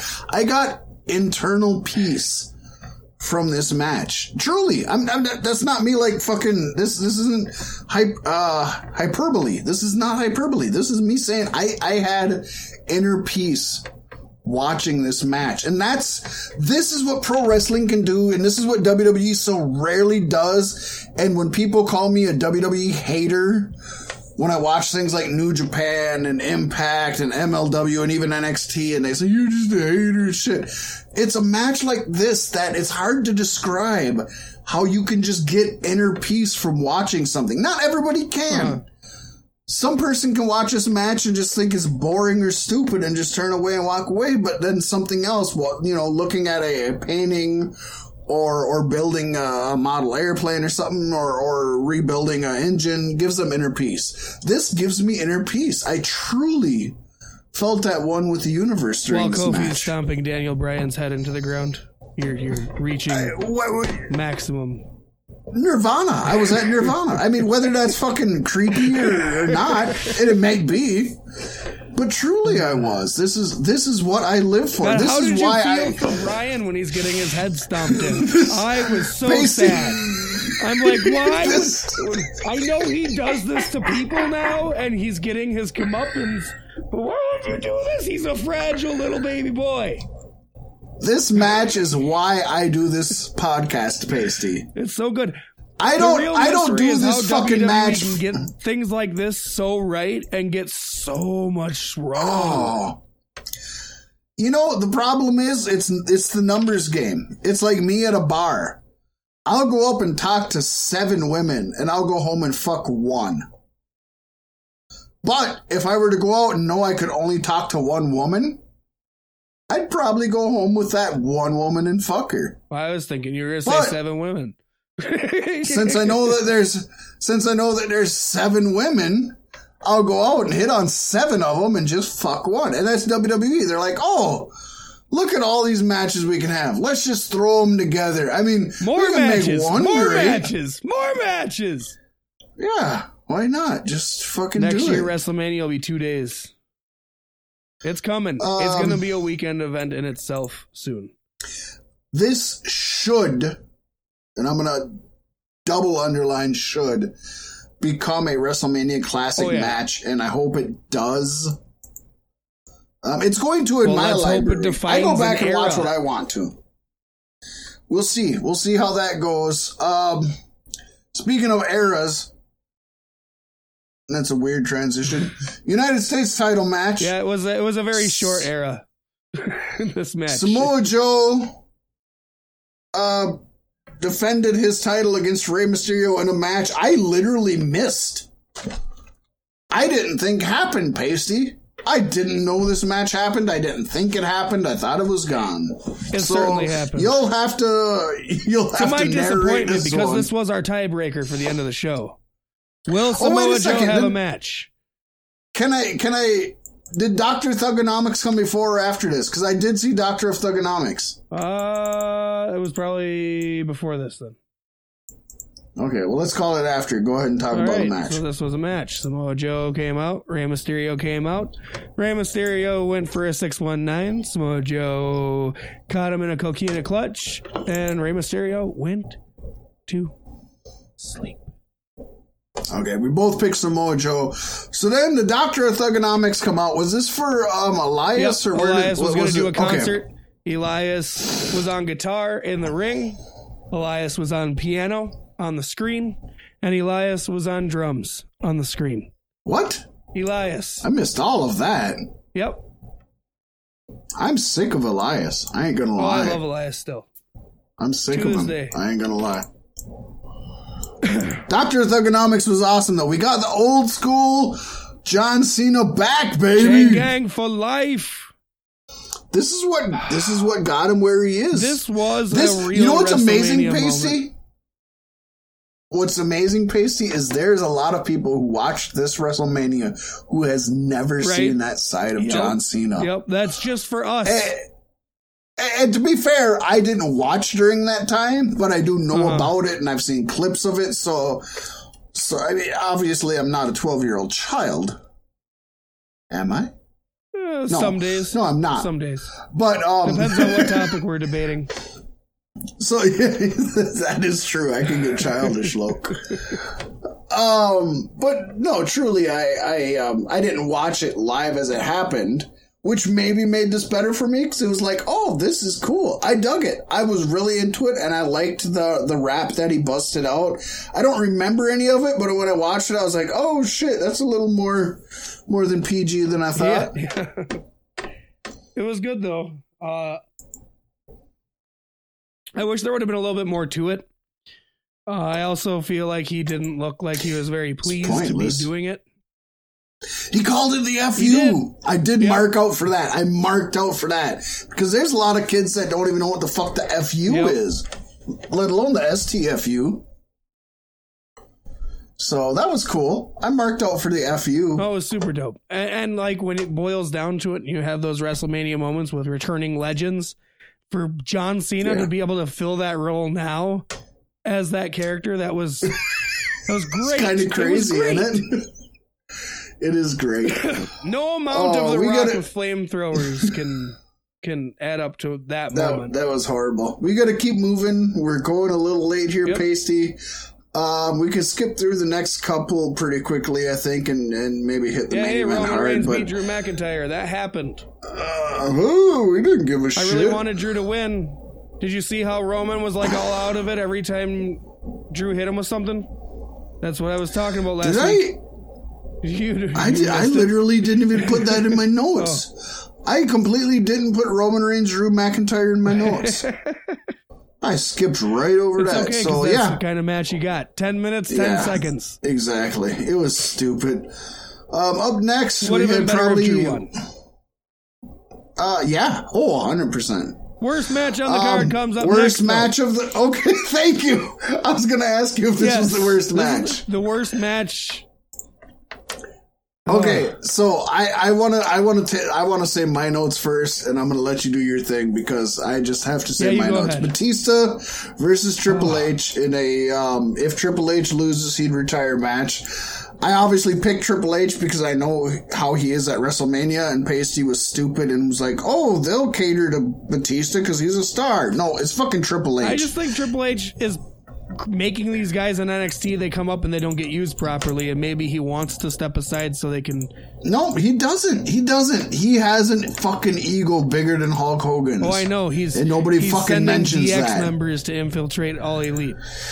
It's fucking sick. So, anyways, so here's my notes, Pasty. Batista's first thing he does when he gets into the ring, trips on the ropes. I put shaking my head. I literally wrote SMH, shaking my head, because I shook my head. Then I got Triple H's entrance is just a crappy CGI short, followed by him riding on the back of a, and in parentheses I got badass, because it was a badass go kart. And they didn't even dress up the driver. The car wasn't it's just the a same as it random was in dude. the CGI either. It had a top on it. It, wasn't. looked completely different. It was Triple a H completely was different driving it, and not hanging off the back of it. And, and this dude is just some random guy that they grabbed backstage to drive him to the ring. They didn't even put him in a fucking outfit. So I put shaking my head after that. I have a good thing followed by a horrible thing. Channel locks to the fingers was cool. I really liked that, Yes. Pasty.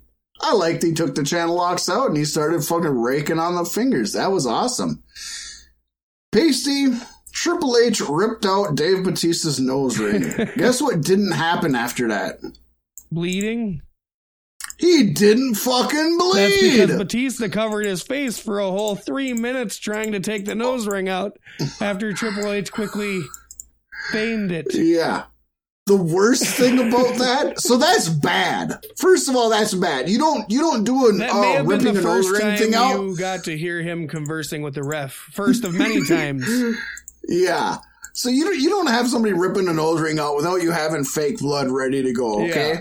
So that's that's the first problem. The second problem, the whole time he's not bleeding, the announcers are talking about how much blood is on his face. And there's no fucking blood! No blood! I couldn't believe how much they were pushing. His face was so bloody, and there's no blood. Oh my god, this was horrible. This hurt me to watch. If Kofi Kingston and Daniel Bryan fucking gave me inner peace, this shit sent me to hell. It was painful. It was painful. Oh my god, It was painful, and it was painful. If it was booked that Triple H was supposed to lose this match partway through, he was like, "Nah, I'm calling an audible. I'm not going out like this." You know what I mean? Uh, This Yeah. was a disgrace. Nobody's career should end like this, but Batista's did, No. and he's very proud of his match. That's the sad part. This was exactly what I wanted to give you guys on my way out. Oh my god, it hurts. It hurts so bad. God, from tripping on the way in, I tried to give him a pass on that shit too. I was like, okay, that shit happens. And then he walked around Okay, and happens. slowly got in and called attention to it. I'm like, okay, you're a fucking pimp. Don't let me down again. He's like, oh, I will. Hold my beer. But who walked out a winner in this match, Pasty? uh, Triple H, because of fucking Ric Flair. It all plays back Well- to the first move in the fucking game. Because Batista attacked Flair to get Triple H's attention. okay, Triple H won the match, but the person that walks out a winner in this match is Titus O'Neil. because this motherfucker no longer has the most embarrassing fucking entrance at a pay per Well, view. He may People still, are gonna say- but he's always going to be compared to Batista now. yeah, they're all gonna say Batista fucking tripped walking in the ropes. You son of a bitch.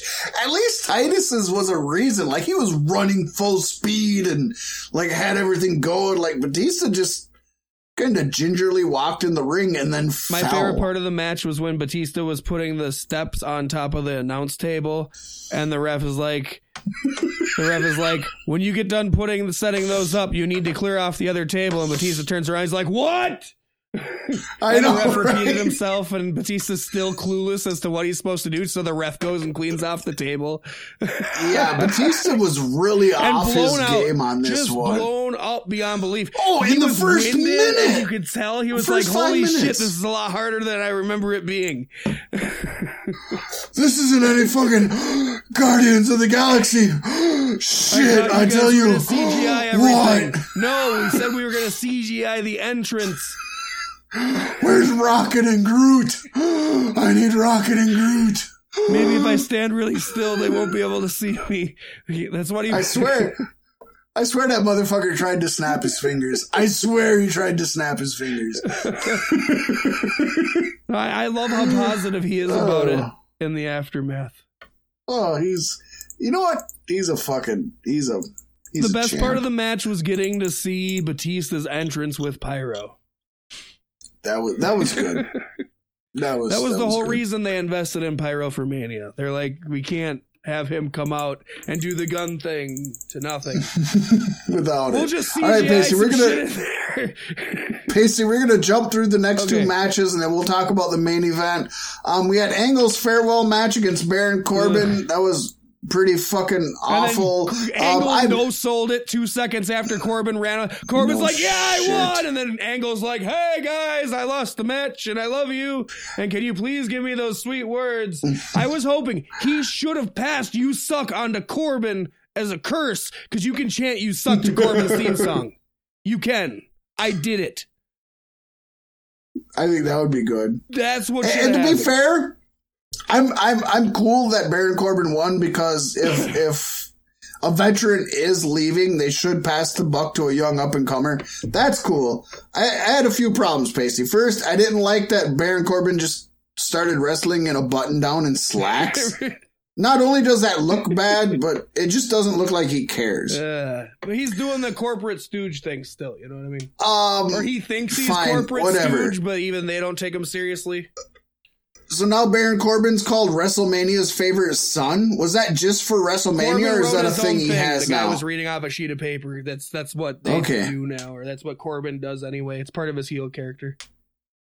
Okay. Uh, um. Also stupid. Yeah, Baron Corbin did "You Can't See Me" to Angle. because everybody wanted Cena. Why? Everybody wanted Cena to fight Angle for the retirement match. Uh, that's stretching quite a And bit. after Cena came back as the Doctor of Thugonomics, I thought maybe it was going to happen still. Because he didn't really have a match Um, with Elias. He just did some stuff. You know what I mean? I do have a note in here. Angle's moonsault, although it missed, was on Yep. point and looked fluid. Awesome. The man hasn't missed a beat. I would beat. say Angle looked better in this match than he has in any other match I've seen of him since coming back to. WWE. And I'm going to say that Angle losing to one end of days in his quote unquote last match is sad at best and disrespectful Uh. at worst. Well, then he Not came cool. out on Raw to say goodbye and got attacked by Lars. Yeah, it was barely five minutes. I don't think he's gone personally. That's why I said quote unquote last match. On but Raw, they said from in ring, so you'll probably still see him doing stuff, but you probably he won't compete. And then once again, But they he's, he's going to be at Starrcast, so it could all be up in the air. yeah, and they still should have treated this as his last But match, AEW and they should have given him something and They shouldn't go after Kurt too.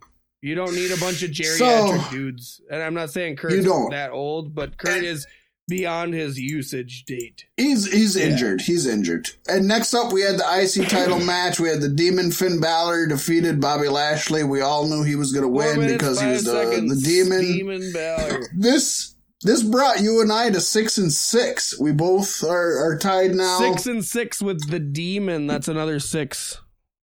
I know, right? So my notes here, Pasty, and I'll let you jot on. Uh, Finn Balor's entrance was fun, but either too much smoke or bad at camera angles screwed up the beginning. You couldn't see him at Yeah. all. I also put down, you and I differ on this, but uh, I, I literally wrote it like this, so I'm going to speak it in the words of Kathy Bates. Contacts are the devil, Bobby Lashley. Um, he looked fucking stupid in those contacts. Eh. Take him out, you dumb I motherfucker. it. I did put I did put awesome spear through the ropes to the Yes. outside and a nice power bomb uh, to Lashley. Short, but I think that was the right call. It should have been You a short. short. matches on this fucking card. They couldn't yeah, all be. four minutes and five seconds. I'm okay with that. Go ahead, Uh, I like the contacts. Um, ever since Hobson really came onto the scene, you know, he's African American dude with white contacts. I like that because it's striking and it stands out. And his yellow contacts, I think, really stood out, made him look a little bit more intense. Um, I wish they would have put a story behind it at yeah, least. yeah. I mean, you can drop the mental story of you know Whoa, today he has yellow eyes. Yesterday he didn't, and tomorrow he won't. But today. Well, Balor wore paint. Yesterday he didn't, and tomorrow he won't. But he told you weeks in advance he was going to, correct? So you wish Lashley would have said, at WrestleMania, I'm going to wear yellow eyes. At WrestleMania, Bobby Lashley is gonna become the boogeyman. If he would have just fucking done that, you know, I'm, I'm the Lasher. Can we get that on a Halloween episode? Can we see Bobby oh. Lashley as the boogeyman? we can. Will we? No, but we Is can. a Patreon I can donate to see that happen? Nope. Uh, What else you got on this one? it happened. Balor won. Okay. New champion. We all knew Finn Balor was gonna win. Yep. That's cool. He deserves it. I like him as IC champion. They're never gonna give him the belt back, the, the main belt back again. So cool. Main event. Oh, oh, oh! This did not disappoint, No. Pasty. Uh, other than I, I have a note here of way too long a shot of Charlotte riding an helicopter. Don't know what that was about. Stupid. And then the band performance right after that, it was very drawn out. you didn't like it. I liked it. It was, I mean, Um, I'm gonna.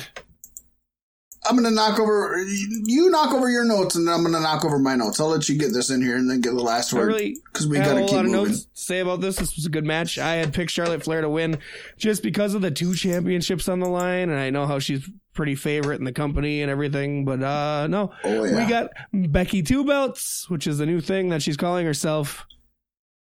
I, I like, like Two. Belt Becky better, but I'll go with Becky Two Belts. No, I actually like Becky And she has came out ever since saying she does not want to unify them. She wants to defend them both because she wouldn't be two belts or Becky two belts with one belt. I like that. So yeah, I think it's cool. Shows some workhorse on her end. It was a good match. Uh, solid showcase on everybody's end. I, I feel uh, everybody. Everybody. looked good. Ronda Rousey even um, felt believable when she was vocal in the match, and that's something she's struggled with in times. Um, no, just good, good times. So my notes I have first of all during the main event intros they had audio problems where it kept cutting Yeah. out. Um, I I have to treat WWE WrestleMania different than any other event. That is not acceptable. At least the power didn't go out. Um, yeah, well, no. I mean, again, if this was MLW, if this was Impact, if this was Lucha Underground, I, I'd give them a pass. WWE WrestleMania, you don't fuck up the intros of the main event. Somebody fucked up there. That was amateur. I loved uh, Joan Jett and the Blackhearts live, um, even if it wasn't their greatest. I mean, even if it wasn't the best rendition of that song, I felt it really hyped everything up. Ronda came out looking like she belonged in the WrestleMania main event. She just fucking owned Yeah. it. Like I believed every step she Yes. took. And Becky coming out last was an honor, even though it was probably the only call being as there was two champions and a non-champion. yeah. So who do you have come out last? I, I get that. Uh, a couple things I have here. Becky did a drop kick to Ronda Rousey through the ropes as Ronda Rousey had Charlotte Flair in a hanging armbar. That was fucking badass. Um, just something I haven't seen before that looked really, really, really, really, really, really cool. Then we had a moment where Ronda, where Ronda Rousey was, right? Yes. Then we had a moment when Ronda Rousey was getting chopped by Charlotte Flair. And Rousey says, You chop like a bitch. Charlotte Flair backhanded her across the face hard as shit. Like that was a, that was not a working No, no. chop. You know that, that they had planned this spot and she was just like fucking hit Yeah, me with right. everything you I was got. UFC. I could take it. Oh, I loved that. That was awesome. Halfway through the match, Becky's hair looked like a lion's Yep, mane. I think that was the I just wanted point to point that out. with the setup in the first place because her hair was Maybe big it from the was. get go. I was like, that shit gonna be wild by the end. Whether it was or wasn't, I, there was just at a certain point where I was watching, I was like, holy shit, she looks like fucking Mufasa. I thought it was awesome. Uh, exploder suplex from the second rope was really awesome. I liked that. They did a double triangle spot to where Ronda Rousey had both Becky Lynch and Charlotte Flair in a triangle. Yeah, yeah, yeah. And then they ended up doing a power bomb three times before she let go. First of all, yes, they struggled to pick her up all three times and it looked kind of But rough. that made it more But- realistic.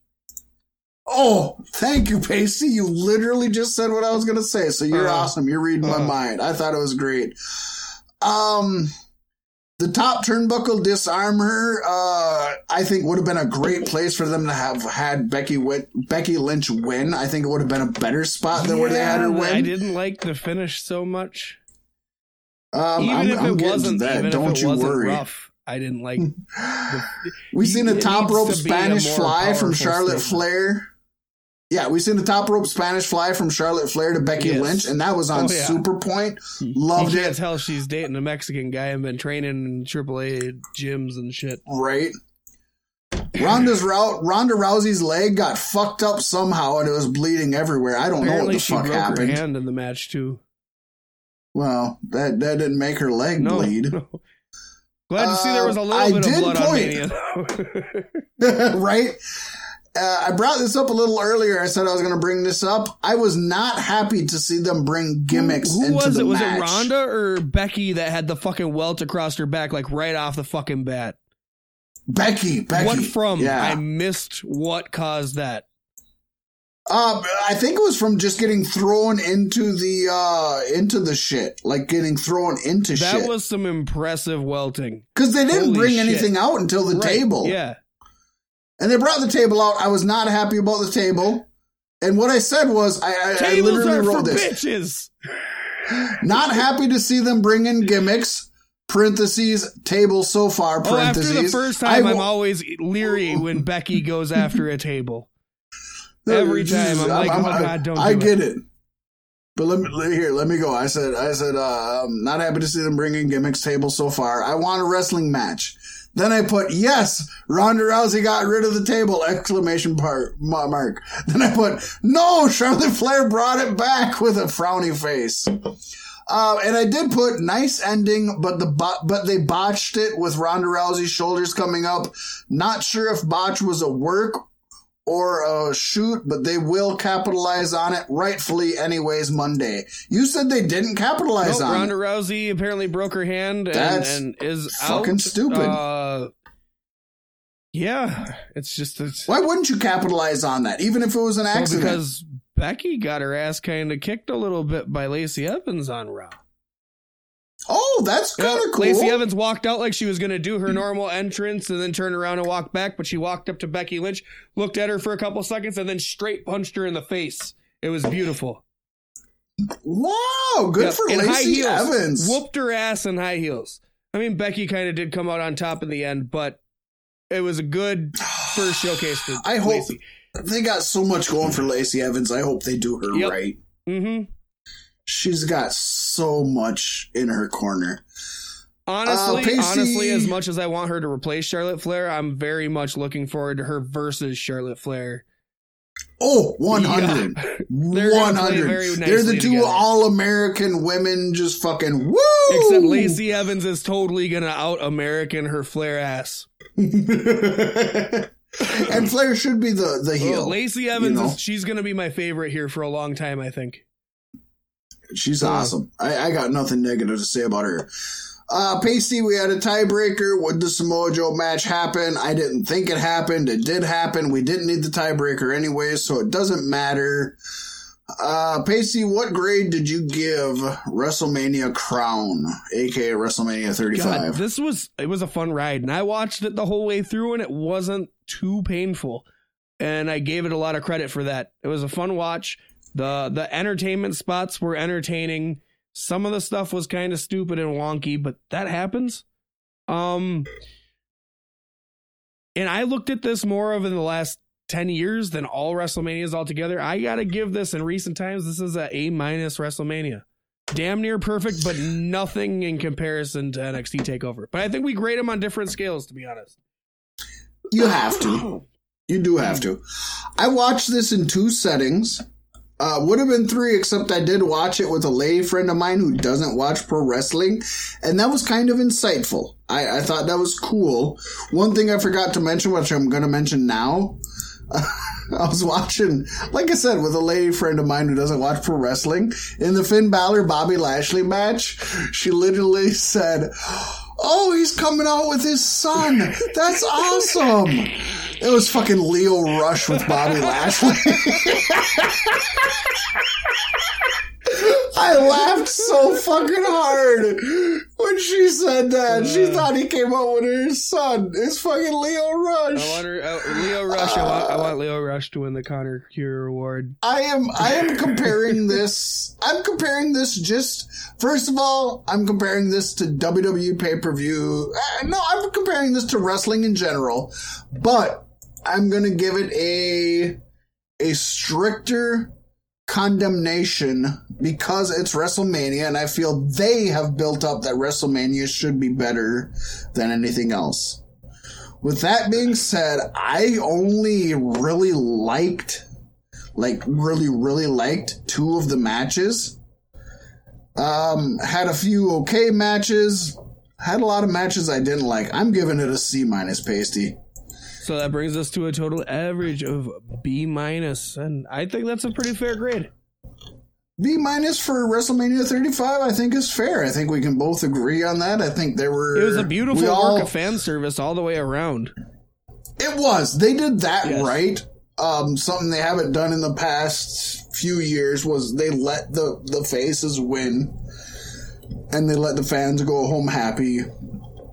And you know, I think all of us can agree there were some really good moments and there were some really missed moments that shouldn't have been missed. And some of the great moments were moments you didn't even fucking expect. Yeah. So awesome. We're running behind Pasty. We're going to jump right into the fucking news. We got Savage Sentinels coming up unless you got anything else to talk about WrestleMania. Nope. It was a good show. Uh, I actually uh, one of the few WrestleManias I think I would ever watch a second time. Watch it again then. Um, something that happened during WrestleMania weekend was a really scary situation, though, Pasty. Yeah. It ended up it ended up all right in the end, but Bret the Hitman Hart Pasty was attacked mid speech during the Hart Foundation Hall of Fame inter- or induction. The uncouth prick was immediately tackled by Dash Wilder and Travis Browne, who is Ronda Rousey's husband, who is an MMA fighter, so good for him. Yeah. Before being removed by the staff. security? The 20 Where Yeah. were they? The 26 year old asshole from Lincoln, Nebraska, who attacked Hart, has been released from jail on $1,500 bail, should be more, and is set to return to court yesterday as of when you are hearing this. So we're not sure what happened as we record slightly earlier than when it's released. At the arraignment, prosecutors revealed the shithead told police that he felt, quote, it was the right moment, unquote, to attack Hart. And you let him out on What bail. What the fuck that means? We don't That know. sounds like psychosis to me. You lock his bitch ass up. So if that doesn't sound crazy enough, the fucking ass spelunker is no stranger to law enforcement as he was arrested and is at this point still awaiting trial for stalking an MMA fighter pasty. So he's probably stalking Bret Hart as we speak. Probably. The fighter said that he trained at the same gym as the assailant, but stopped due to concerns over their actions. Bret recently released a statement on the incident and he said, quote, if there's one thing I want everybody to take away from the Hall of Fame ceremony is not so much what happened, but how I wasn't going to let anything stop me from completing my tribute to my best friend and our Oh, you team. know he wanted to leave. You know he wanted to storm the fuck out of there, though. You could see it on his face. I think he wanted to punch the fuck out of that Hey, dude. well, somebody who did. It's good. It's good we got people that fucking just laid into it. A lot of fucking news today, Pasty. we got a lot of comings. We got a lot of goings. Go ahead. revival did get shitted on for Dash.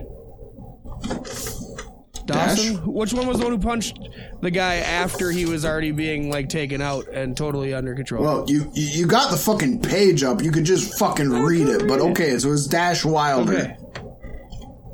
It was the one you didn't say it Right. was. That's that's where I'm like, which one didn't I say it was? no, but punched him in the head as they're getting him out, knocked him out again. You could see him go right to his knees. Oh fuck yeah! Beautiful. Just fucking But the problem is, and it's When you hit a guy after he's already being detained. I mean, when it's in the heat of it, it's all good, and I want as many people to get their licks in as possible. Because fuck that guy. But when it's already done, now now you've assaulted him, and that probably didn't run rub Vince right. Seeing as in the pre-show of WrestleMania, the Revival lost their tag team titles to Zack Ryder and Kurt Hawkins, and Kurt Hawkins Right. is the one who got the pinfall, ending a 269 uh, match losing streak. Yeah, which is really sad because Vince, as an old school promoter, should have been all for Yeah. that. And um, and I get it, publicly traded company. He, I mean, I, I get all the shit with it. But God, is there a fucking judge in the world that would convict Nope. him, Dash Wilder, for fucking punching that dude? I mean, Bret Hart is not only a fucking icon, but he, at this point in his life, he's pretty fucking crippled. Like, not completely crippled, but he's kind of Huh. crippled. Well, and it's in my opinion too that Vince doesn't much like the revival, and they only really had the championships because they wanted No. to leave. I'm glad he socked the fuck out of him. The Oh, yeah. dude is, is a worthless asshole. Um, and that's why every point that I, that we had a fucking, a, uh, proper noun, we let you know that he was an asshole. Uh, a lot of comings and goings though, Pasty. People coming into places, leaving places, a lot of shit going on. PW Insiders reporting that Robert Evans, Evans, Evans, do you, fuck, I don't know. What's the motherfucker's name? Let's just call him R.D. Evans, go. okay? He used to wrestle for both Ring of Honor and Chikara before joining the WWE creative team in 2016. Well, this guy was let go by WWE More Hall of Fame news here, Pasty. He was let go after he took the blame for including Vince McMahon's name in the speech at the WWE Hall of Fame by Bret the Hitman Hart. According to the report, Evans was fired on the spot by, by Vince McMahon backstage at Gorilla Position while the WWE Hall of Fame ceremony was still going on. The speech, as we mentioned, was Bret Hart's Hart Foundation induction, but no word as of yet if that is indeed the one. Now, folks might realize later on, D-Generation X dropped McMahon's name over and over again in their speech, which was, uh, in Beef Sticks podcast opinion, very unprofessional and disrespectful reference to the controversial ongoings early do, in the evening. It is. It has been heavily emphasized over the years that McMahon doesn't want his name mentioned in the speeches, and uh, that's what happened. It's gonna happen.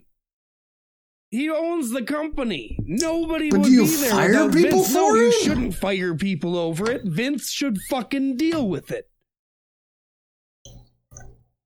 Oh, you don't want to be honored in the ceremony that honors people in your company that you made. You built these people. You okayed their storylines. You cultivated and crafted this. Of course, you're a part of their story.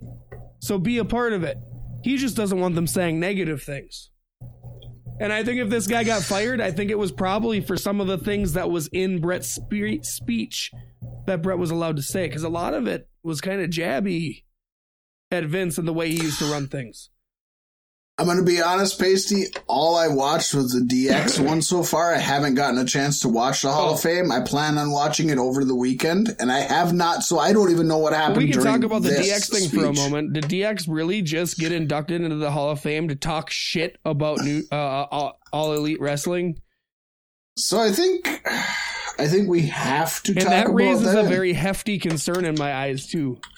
But yeah, yeah. Let's uh, let's discuss that for a second. Okay, so first of all, let's just let's let's just run down the references. Okay, so for I think the first reference uh, I'm trying to think here now. The first reference was when was, was when Billy said, uh, "Well, Vince can't fire me. He can't fire me. Uh. I don't work for him." And Triple H said Vince will just buy that, buy that little pissant company to fire you. just yeah. to fire you again. Um, then they moved on to uh, a point where he, he was talking about, talked about the, the NWO. Yeah. And, and, oh yeah, yeah, yeah. Triple H talked about him being uh, VP, yeah, executive vice president, and he said, "You just give anybody the title of executive vice president, and they think that they're important." Obviously, Cody Rhodes, uh, um, the um, Bucks and Kenny Nick Jackson yeah. and Matt Jackson are all and executive. Oh, and Kenny Omega yep. are all executive vice presidents of AEW. Then they brought up the NWO, and the NWO gave up the old too sweet sign and the, the obligatory too sweet, too sweet, came out. And Triple H and got Triple aggressively H salty. Oh man, he got just fucking angry. it was scary how angry he got, wasn't yeah. it? I don't know what the hell that is, but what we did back in our day was cool. You guys can have that. Yeah, he said he he didn't say it, but oh my god, as I was watching, I seen his in his eyes, and I heard his speaking, and he wanted to say that was gay. yeah, yeah. He's he's he's business savvy enough that he that he filtered himself. He wanted to say that was gay. Yes. I could just I did I, I don't know what it is, but I can see it. He wanted to say that was gay. He didn't say gay. He said s- stupid, mm. or he said something. Uh, it wasn't quite gay, but and then towards the end, they were talking about Billy Gunn, and they talked about how he, uh, oh, how he, he he didn't do something. then he was like, "Well, thank you for being being a part of us, and thank you for being all in." Yeah. Oh yeah, yeah. Thank you for being all in. Yeah, yeah. To Billy Uh. Gunn, and it's just like, uh, you know, there. Are you ready for Pasty's quick you- conspiracy corner here? Well, uh, give me a second, and I'll give it to you. Okay. First thing I want to say, you you listen every now and then to uh, Bruce Pritchard, Oh, yeah. something to Yep. wrestle with, right? And you listen. Do you ever listen to eighty three weeks with Eric No. Bischoff? I tried once. Anybody who knows anything about the Monday Night Wars knows WWF never mentioned WCW until WCW was beating them in the Uh-huh. ratings. WCW brought up WWF a lot until they were beating WWE in the ratings. You don't attack another company unless you're threatened Exactly. by them. They're threatened. This this was super. this really showed that they're Uh. Yeah, threatened Don't bring by up Vince AEW. McMahon, but definitely talk about this other company as much as you can. Yeah. So go ahead and let, let me hear your conspiracy Uh-huh. corner, Loke. So, as we know, Billy Gunn is contracted as a producer for All Elite Wrestling. That he He's is. been in interviews about All Elite Wrestling, and he kind of does That not see them to compete with WWE. In, in such a mindset that I don't think anybody else in the company has. Like they're like, we'd like to, and he's just like, no, they won't. And then he gets inducted into the Hall of Fame. I think Triple H planted him, and now that he's contracted in, bringing them into the Hall of Fame and doing this was his like, yeah, we got your boy. And guess what? Our next WrestleMania is coming to Florida and we're fucking pirating your ass. And now, with this next news story that we're going to get into, I think the web might get weaved a little bit deeper. But honestly, if Triple H planted Billy Gunn, it's kind of already too late for All Elite to do anything about it but to let it ride until he does something, right? You know, people thought that Hall. People to this day say Hall and Nash were put into WCW to Uh-huh, destroy them. Exactly. And they were Triple H's boys. Yep, they're all part and of the Triple clique. H has got that ruthless mindset. He's the cerebral assassin don't for a fucking reason. Let me say this: I don't agree with you, but let me say I also exactly see the dots that Oh, you're connecting. I do, I do see them. I don't agree with you. I don't think that's correct. I don't think that's true, but I can hundred percent see the dots that you're Uh-huh. connecting. They're there. The dots are And there. that's why DX. I don't know that they're being connected. and why ninety percent of their shit was trying to shit on All Elite.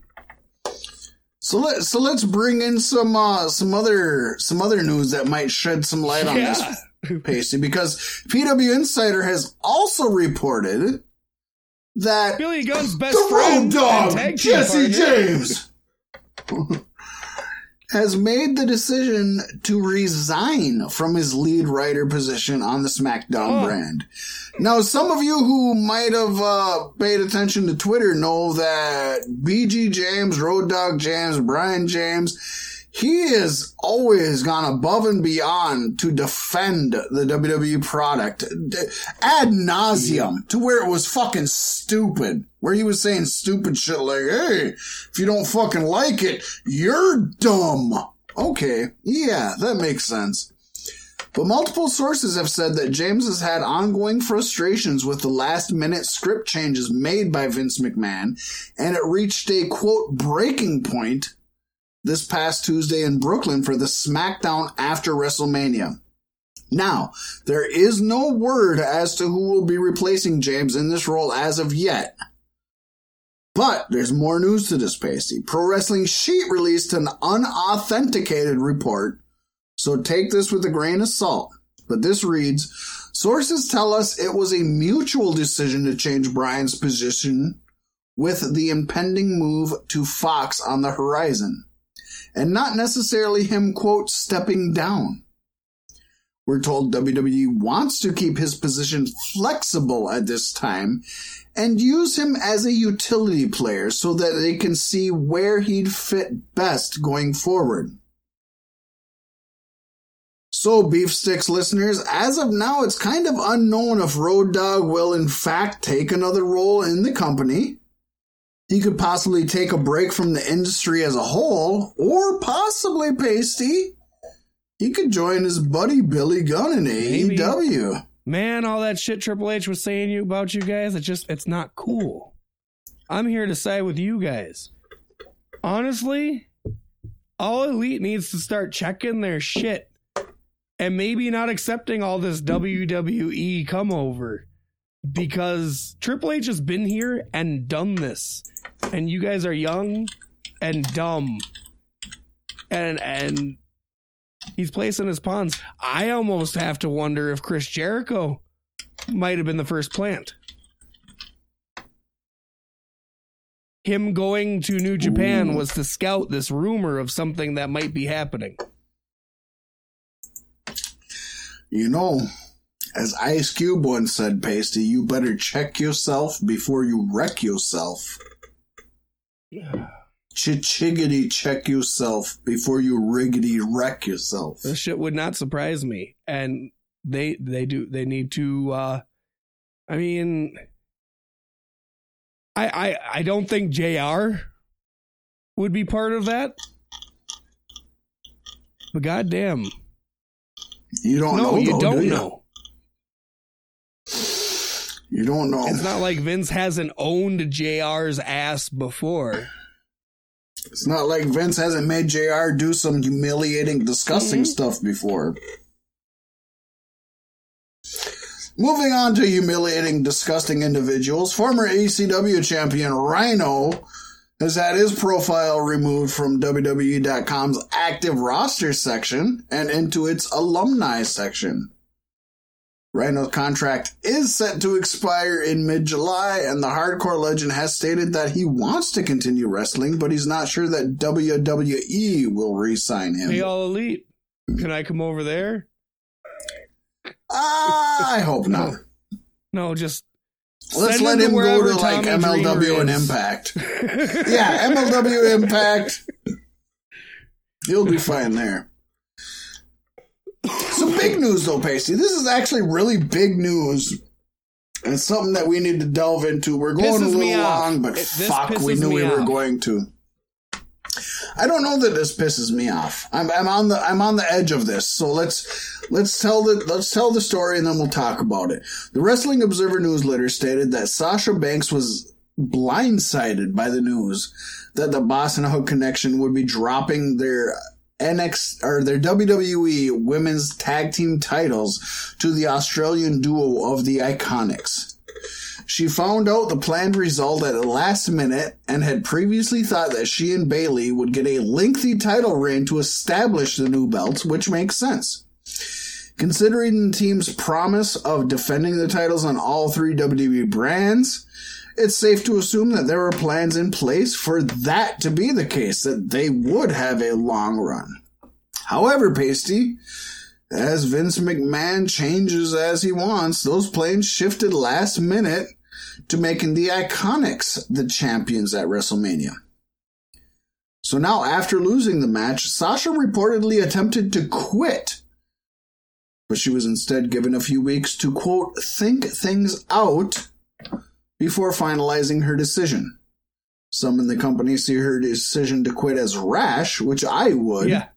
and want to make sure she considers all of her options. Although, on Wednesday's episode of the Wendy Williams show, Williams announced that Sasha Banks would not be making her scheduled appearance due to a quote family emergency. The episode was set to be filmed Tuesday, and when Banks missed the filming, the show staff and insiders were said to be quote fuming that the boss bailed at the last minute.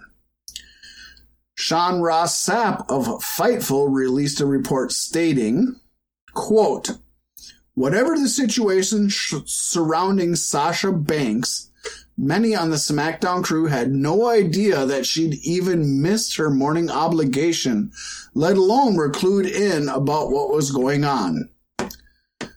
Added Beef Sticks note here, not from this report, she had tweeted about it the evening before. I don't recommend that WWE staff has to watch all of the WWE's people's tweets ahead of time. I just want to make that noted that she did mention on tweet that she would not be able to make it. She ended up posting a very melancholy tweet on Monday, Pasty, and it said, There is something about the way life happens today that makes it hard to look ahead. There are things that make it difficult to laugh, difficult to live the way you want. There are things that make it almost impossible to trust where you are or to believe in where you want to be. You look around and life is happening way too fast. Sometimes it feels like the moments are gone. Everything happens all at once and right away. We're marching towards a destiny we cannot understand, towards the kingdom of convenient. Then one day you look up and you can't find the meaning. Your crisis of purpose and passion is acting up, but they tell you that that's supposed to be normal. Well, I don't want normal. I want magic. Cause that's the place that feels like home to me. That's the place where I remember what dreams look like, where meaning is effortless and purpose is simple. That's the place where love still matters. I want that feeling of coming home again. I want to feel like myself. I want that magic. First of all, that's fucking beautiful. It is. I'm gonna steal that. I'm fucking so stealing that. And it's very ambiguous. It doesn't say anything, obviously. Uh, but no matter the actual reason for her taking time off, all sources have confirmed that Sasha was very unhappy with the title change at Mania. What you got, Pasty? Uh, these fucking. I'm getting sick of it. WWE brats who don't get what they want and threaten to leave to get what they want. You're throwing a fucking tantrum. It's a business. It has to keep moving. You're not always going to get your way. Oh, you think you're going to have a long title run? What the fuck has WWE done with you and Bayley that makes you think you're going to have a long title run? They couldn't even give you a long, lengthy feud. And now they're potentially giving you the opening to make that feud happen. And you want to walk away from the company that's paying your bills. I don't know. I think I think not everybody can be at the top. And people hot. need to know their place. It's it was know your role. fucking the revival. We're gonna we want out. You're not doing anything right with the tag team division. We want out. Okay, you're the tag team champs now. Okay. Now we got big heads. We think we're over ourselves. We're punch a guy in the head after he's been restrained already. Got too big for your britches. Vince put you in your place. Fucking don't be a fucking special snowflake in a company that employs however many fucking people more than it should. Go find something else. But don't pull this if I don't get my way, I want to be done.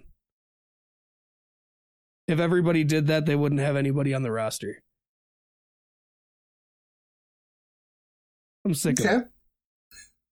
So first It's of getting all, worse. I'm gonna That's say my biggest complaint is it keeps getting worse. Fuck it. I'm gonna say I'm fine with what you said. I'm not gonna say I agree with it because it is a super gray area. is. Super gray. But I'm going to say I'm fine with what you said, and I and I understand 100% what you said. So first of all, I'm going to rebuttal. I'm going to play devil's advocate here, Pasty. I'm going to purposely play the role of the person against you, just so that we can get all points across. Okay. Gotcha. All right. Um, HBK faked being injured twice to not drop the title to Bret and he lost his smile once to not drop the title. Bret refused to drop the title to Shawn, ended up in Montreal Screwjob. Hogan has refused to drop the title. Stone Cold left the company because he didn't want to drop the title to Brock Lesnar. Uh, this isn't a new thing. This isn't a, a snowflake entitled thing. This is a pro wrestling thing. It's an ego thing. It's it's not new. Eh, That's my opinion. No, but it's happening all too often right now. What you just stated out was once in an era. No, it isn't once in an era. The whole fucking Shawn Michaels did it three Well, times. Shawn Michaels. Holy shit! And then it was Stone Cold, which was what three years after Shawn Michaels. It's pro wrestling, Pasty. This is normal. Yeah, but Now, I will say Sasha Banks is not as big as any of the people I mentioned. I want to Yes. put that out there. So I do. I'm I'm I'm fucking I'm putting it all out there, Pasty. I'm gonna be as as neutral as I can be, okay? So this happens all the time in pro wrestling, okay? We've had talks of Harley Race refusing to fucking show up to drop a title. I mean, it's it's happened since the beginning of pro wrestling. Yeah. So it's not a new thing. The second thing I want to say is Sasha Banks and Bayley maybe deserve better. they better. deserve better. But they're not going to get it where they're Um, at. You and I both have said that Iconic should have gotten it, and that's because of where WWE has placed them. They're a them. real tag team. Correct. Now, with that being said, it does not say that Sasha Banks said, I will not show up and defend the title or do this unless you give me a title match or unless you give No. me the title. What it says is Sasha Banks was willing to leave because she was not happy. I think she should be applauded for that. If you don't like where you are and you think that there are greener pastures, you should be allowed to leave It depends on what your motive is, though. What's is wrong her motive with really that? to leave, What's or wrong is her with motive that? to get what she wants in a pay bump? again, what's wrong with that? Has I'm going to bring up my exact same. Has Hulk Hogan, has Shawn Michaels, has Bret Hart, has any of those people ever used that tactic in the past? Fuck yeah, they have. That's a smart tactic to use to get what you want. So is she wrong in doing this? I say no. I say she's super smart in doing this because it's at, at this point it's up to her.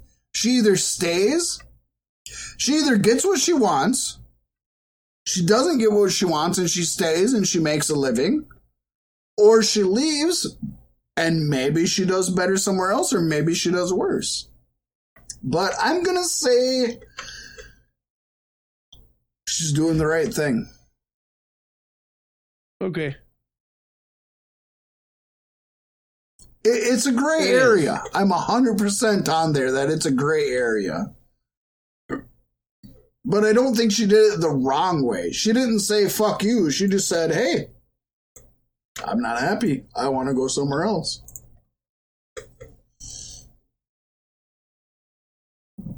Somebody who's going somewhere else without her being the person making that choice is Dasha Fuentes. You remember her, Pasty? Probably she's she's got She was an. NXT. Yeah, she's an NXT backstage uh, She likes to wear she was full on front dresses with the boobs cut out of them. that was her. That was her, Pasty. She was signed to WWE in 2014 after having complete, competed in several beauty pageants with the Miss America organization and being active in diving and gymnastics. But she is no longer with the WWE, according to a report from Pro Wrestling Sheet. WWE and Fuentes parted ways this week. Reason for her release from the company are not currently available. Spring cleaning.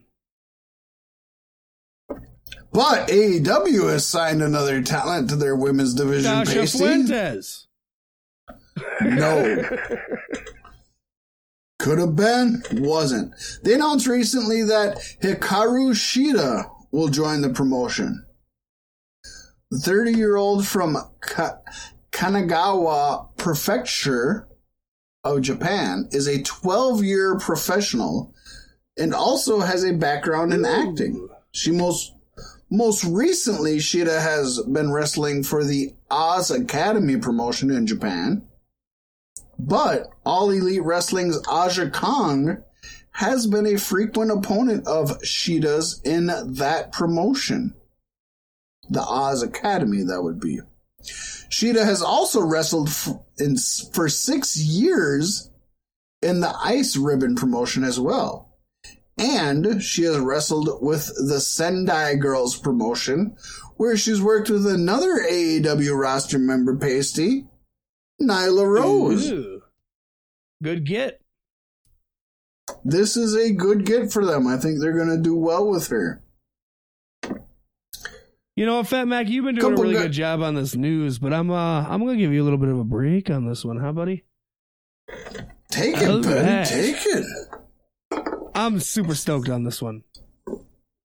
Uh, it's just this was a WrestleMania moment in a non-WrestleMania fashion, and it really put the cherry on the top of my weekend. According to the Wrestling Observer newsletter, Enzo and Cass's big moment at the G1 Supercard may have been less of a work than we all assumed. The former WWE stars hopped the railing after a match, getting into a brawl with Bully Ray and others at ringside. According to sources, the angle was planned at the newly christened Enzo and Kaz XL. The free agents, with a capital Z, are expected to show up at Ring of Honor soon. However, they've not officially signed contracts with the company at this time and have no future dates planned. The pair's interference was kept secret from almost everyone, including Tonga and Loa, who were celebrating their victory during the commotion. No one on the New Japan side of things was told either. Tonga and Loa reported mildly disgusted by the interference, as anyone would be by the entrance of Enzo and Cass, walking away instead of getting involved in the brawl. I love it. So, so, so much. I love it.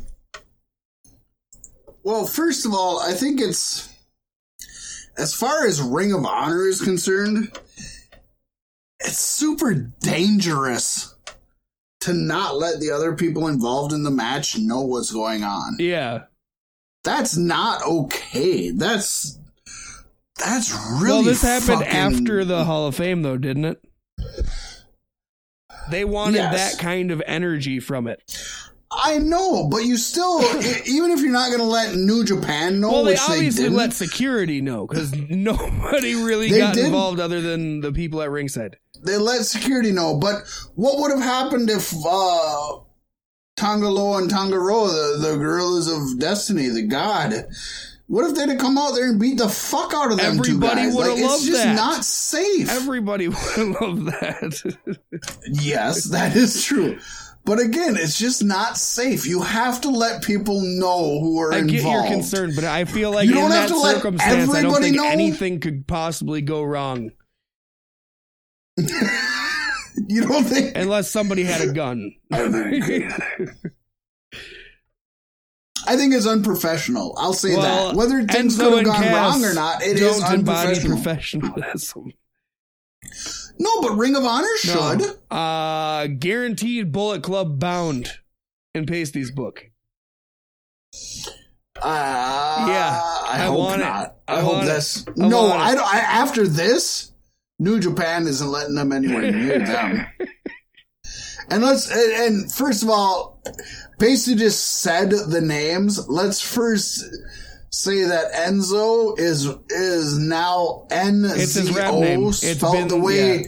N yeah N W O is with the lowercase N capital Z lowercase O.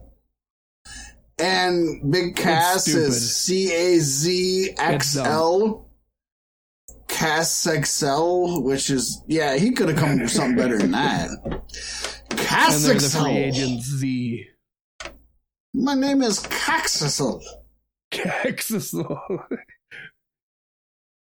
So we're gonna uh, book you in our main event, but we can't call you Big Cass. What do you go by now? Cassixel. um, we're going in another direction. I'm sorry.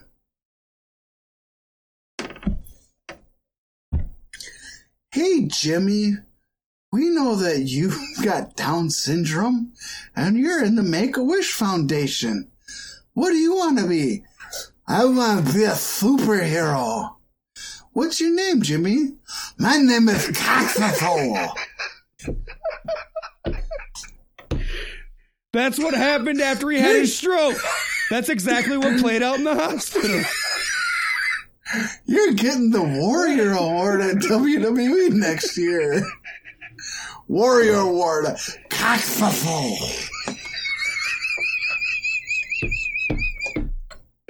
Um, Oh, I'm going to hell, but I'm gonna love it. Um, but more news talking about AEW. You think Caxathol is gonna be in AEW? Or no, you think they're gonna be in New Japan? oh wow, you don't have anything on. Holy shit! What's that? no, I'll Go tie ahead. it into your story. You get this one going. Holy buckets! About the new about the new podcast No. or what? You go ahead and get this going. Oh. kind of ties in. Hey man, busted in on me because maybe I don't know about this.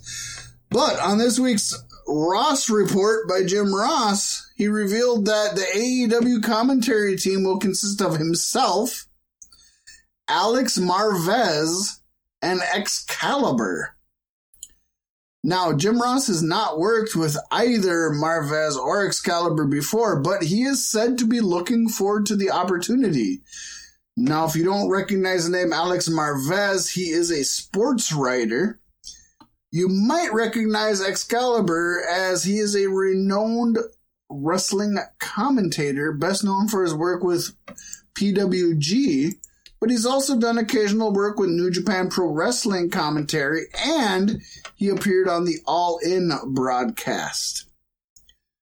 Pasty, why don't you drop some knowledge on us, man? Well, it, it's more uh what JR has kind of revealed here about AEW. What do you reveal? In a few weeks, I'm trying to find the exact fucking information. Oh, the new show yeah, their show Tuesday. What was it? Tuesday night tango? No. God damn it! Oh, I don't know. They got a new pay per view Oh no, yeah, I they're don't doing know if them uh, having a fire. new show No, but their weekly show. Their weekly show. The Tuesday night Fyter Yeah, Fest. Fyter Fest. That's gonna be cool. Fyter Fest. They their show starting Oh no, already. it's, o- he said it's overwhelming for me. You know, to be a 67 year old anointed voice of a brand that's going to be debuting in October on a national television, a major cable network, which can't be named now. But I'll tell you, no, this is old because he did name it. That's he what we said said they're last working week, with Turner Pasty. Sports, though. we said that last week, Okay, Pasty. but the fact of the matter is, there's boxing on Tuesday nights on on um, TNT, and their show AEW's television show is Tuesday night Nitro. So it's taking over the boxing Tuesday spot, is what you're saying. Yeah. No, it's Tuesday. Uh, yeah, it's not Nitro, but yeah, yeah, I know what you mean. but yeah, they're um. So so uh, the odds are hundred percent almost. It's it's TBS. Tuesday night's TBS. Otherwise, they'd be displacing boxing, and that's something they would- they wouldn't do on TNT. Tuesday night dynamite. Tuesday night dynamite. It rhymes. It'll. Uh, I'm willing to put it out there because I read it. and What I read was like, yeah, it made 100 percent sense. Pasty's willing to put his thing out there. I'm not. I still think TNT makes more sense. Honestly, if it's on TBS, uh, well, first of all, this this is a startup company, so it means nothing on a on a shit channel. It's cool for them to get Hmm. on there, but they they haven't made it till they're on TBS. If they're on T or until they're on TNT, if they're on TBS and they're not on TNT, they're they're nowhere near competing with WWE. I don't know about that. Like I said, I feel like uh, T- TBS is the more mainstream of the channels these days. And plus, for competition, But they mostly not. run syndicated They don't get the ratings. You just have to look at the ratings. oh yeah, what about? I don't What know. about it? What TBS show do you know?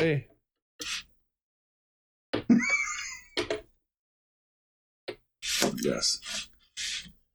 But uh, either way, it'll be cool. I want them to have a show because I want to fucking watch it. and it should be starting in October. Ooh, in November is when the new Disney streaming service comes out, and it's going to be six ninety nine, and we'll have every Yes, episode of The Simpsons. Yes, it will. Well, up to up to season Oh. thirty. Keep the new stuff on Hulu then. Uh, well, Hulu only keeps. They're just like uh, uh Batman. Yeah, only X keep, amount like, of the last. Yeah. so I'd assume that that So- yeah, but that's so Pasty and Fat Mack will have to figure out what we're doing for our shared services. There's a there's a talk that's gonna have to be had. we're getting. I've already we're thought paying- about Don't that, worry, Disney will be ours. Okay, okay. We got Disney and Hulu. You get network and If we both Netflix. have two, if we both have two, I think that's pretty fair. hey, uh, since we're bringing this shit up on the show, is Netflix on again? Is Netflix? We ain't been able to watch is Netflix all Netflix week. not on? No, Shut up. Turn on Netflix now. I've been I'm watching not it. to do it in the middle of the podcast, but yeah, I will. It's on. I haven't been able to put anything on all week. Weird. So shut Yep. And it says I need to update information. I go to update the information. It's all your shit. And I'm like, I'm not touching it. Did you update it? All right, folks. I got a Netflix button on my moat right here. We're hitting Netflix. We're going Fat All Mack. right, while you're doing that, I'll do this. and let's go During to the main event Glow, which I watched 35, a controversial three count took place. We talked about yesterday. I'm not worried about it. But the ref, Rod Zapata, has been fined for undisclosed amount by the company for counting the pinfall when he should have been smarter and on his game and calling it as a shoot, even though it's work. It's kind of confusing and all up in the air. Netflix works on my TV, look. You can Yep. hear it.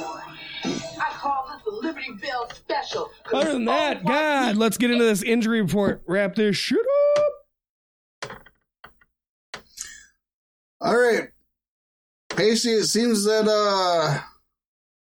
Well, no, we got to talk about this fucking. I talk talked about, this, it. I said he was a referee in the match, and he got fined for not calling it like a shoot when it was at work, Yeah, and all right. he was supposed. to.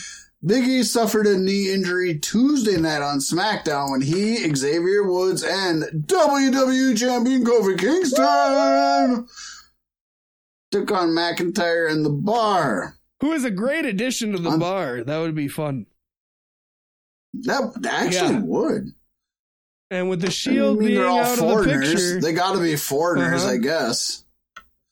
On Thursday, Big E tweeted a message revealing and that then I he want to see them damaged his against the meniscus NXT UK's best three.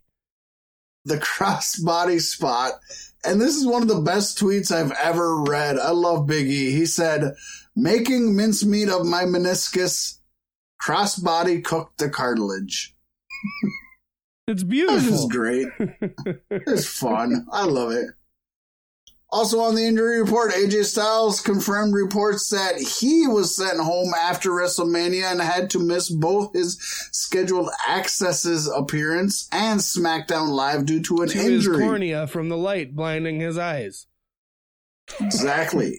He revealed the damage happened from a superplex he took during the bout. He was glaring bout. into the light the He whole time. He explained that while landing, he hit his left side a bit before his right side, and it caused his hips to get knocked out of Old man place. problems. And and due to it, the muscles in his back were all swollen up. But the phenomenal one did admit it, that he, well, the phenomenal one it did admit he wasn't able to walk phenomenally the next day, but he made sure to clarify that The wrong fall was his own fault and not Randy Orton's. So good on him to to emphasize Hey, it that. wouldn't be WrestleMania Pace- without a slew of injuries. Oh man, there's so many. There's more to come. We aren't even at the end of it. But not at WrestleMania was Vampiro, who recently took to Facebook to comment on his ongoing health issues. The Lucha Underground personality and former WCW World Tag Team Triple Champion Mania states that superstar. he's. Yes! my where's my fucking music? Where's my fucking I don't hear my fucking music. When are they gonna play my fucking music? Well, at least he's got an excuse for all those tirades now. he's he's not worried about his possible diagnosis of Alzheimer's and Parkinson's. His main concern involves these de- his main concerns involving these debilitating diseases is that it might interfere with his quote PlayStation. Man time. after my own heart. Uh yeah, the Alzheimer's might explain the whole. Where's my fucking music? And Pasty, it looks like the E could have another high profile injury on their hands following Mania.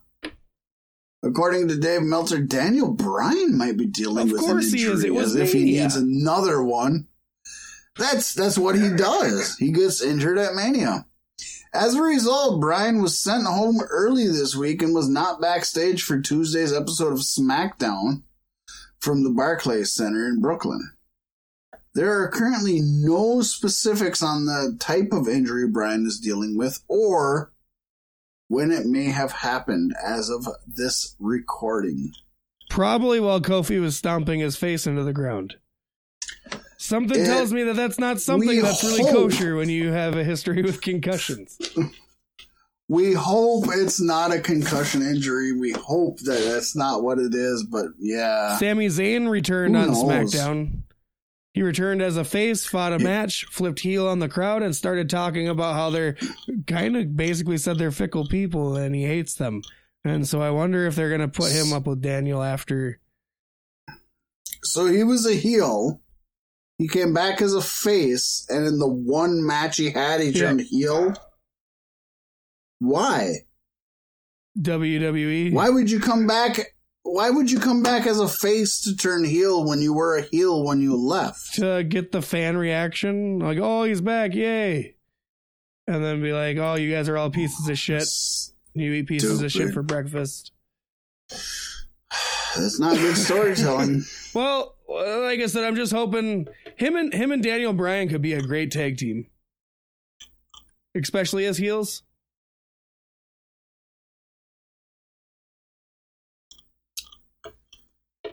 Yeah. Yeah. Yeah. Yeah. I, I'm just, I've given up. If this is a concussion, does Daniel Bryan ever have a WrestleMania match again? Or do you think they just say, Oh, yeah. uh, we've learned our lesson? if they can now? fucking, if they can milk it out of him, fuck yeah. He's going to have a new record like The Undertaker's con- consecutive concussions at WrestleManias. Oh Who's shit, gonna break yeah. the streak? Who's not Who's going to got the concuss Daniel concussion Bryan? now? Two by four on a pole match. Who could whap Daniel Bryan hard Yeah. enough? A chairs match where it's only legal to hit people in the head.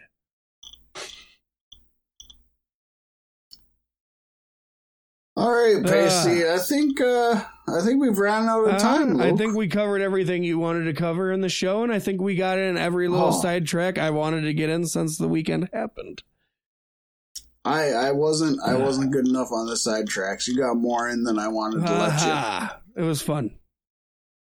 It was fun. and I we're to have it. even more And it was fun next week. The best fun ever. For the first time ever, Beef Sticks Podcast hits 100 episodes. First time in history, folks. This is going to be amazing. You don't want to miss this one. Not only are we going to have an awesome show for you, we're also going to have some clips from some of our more classic moments.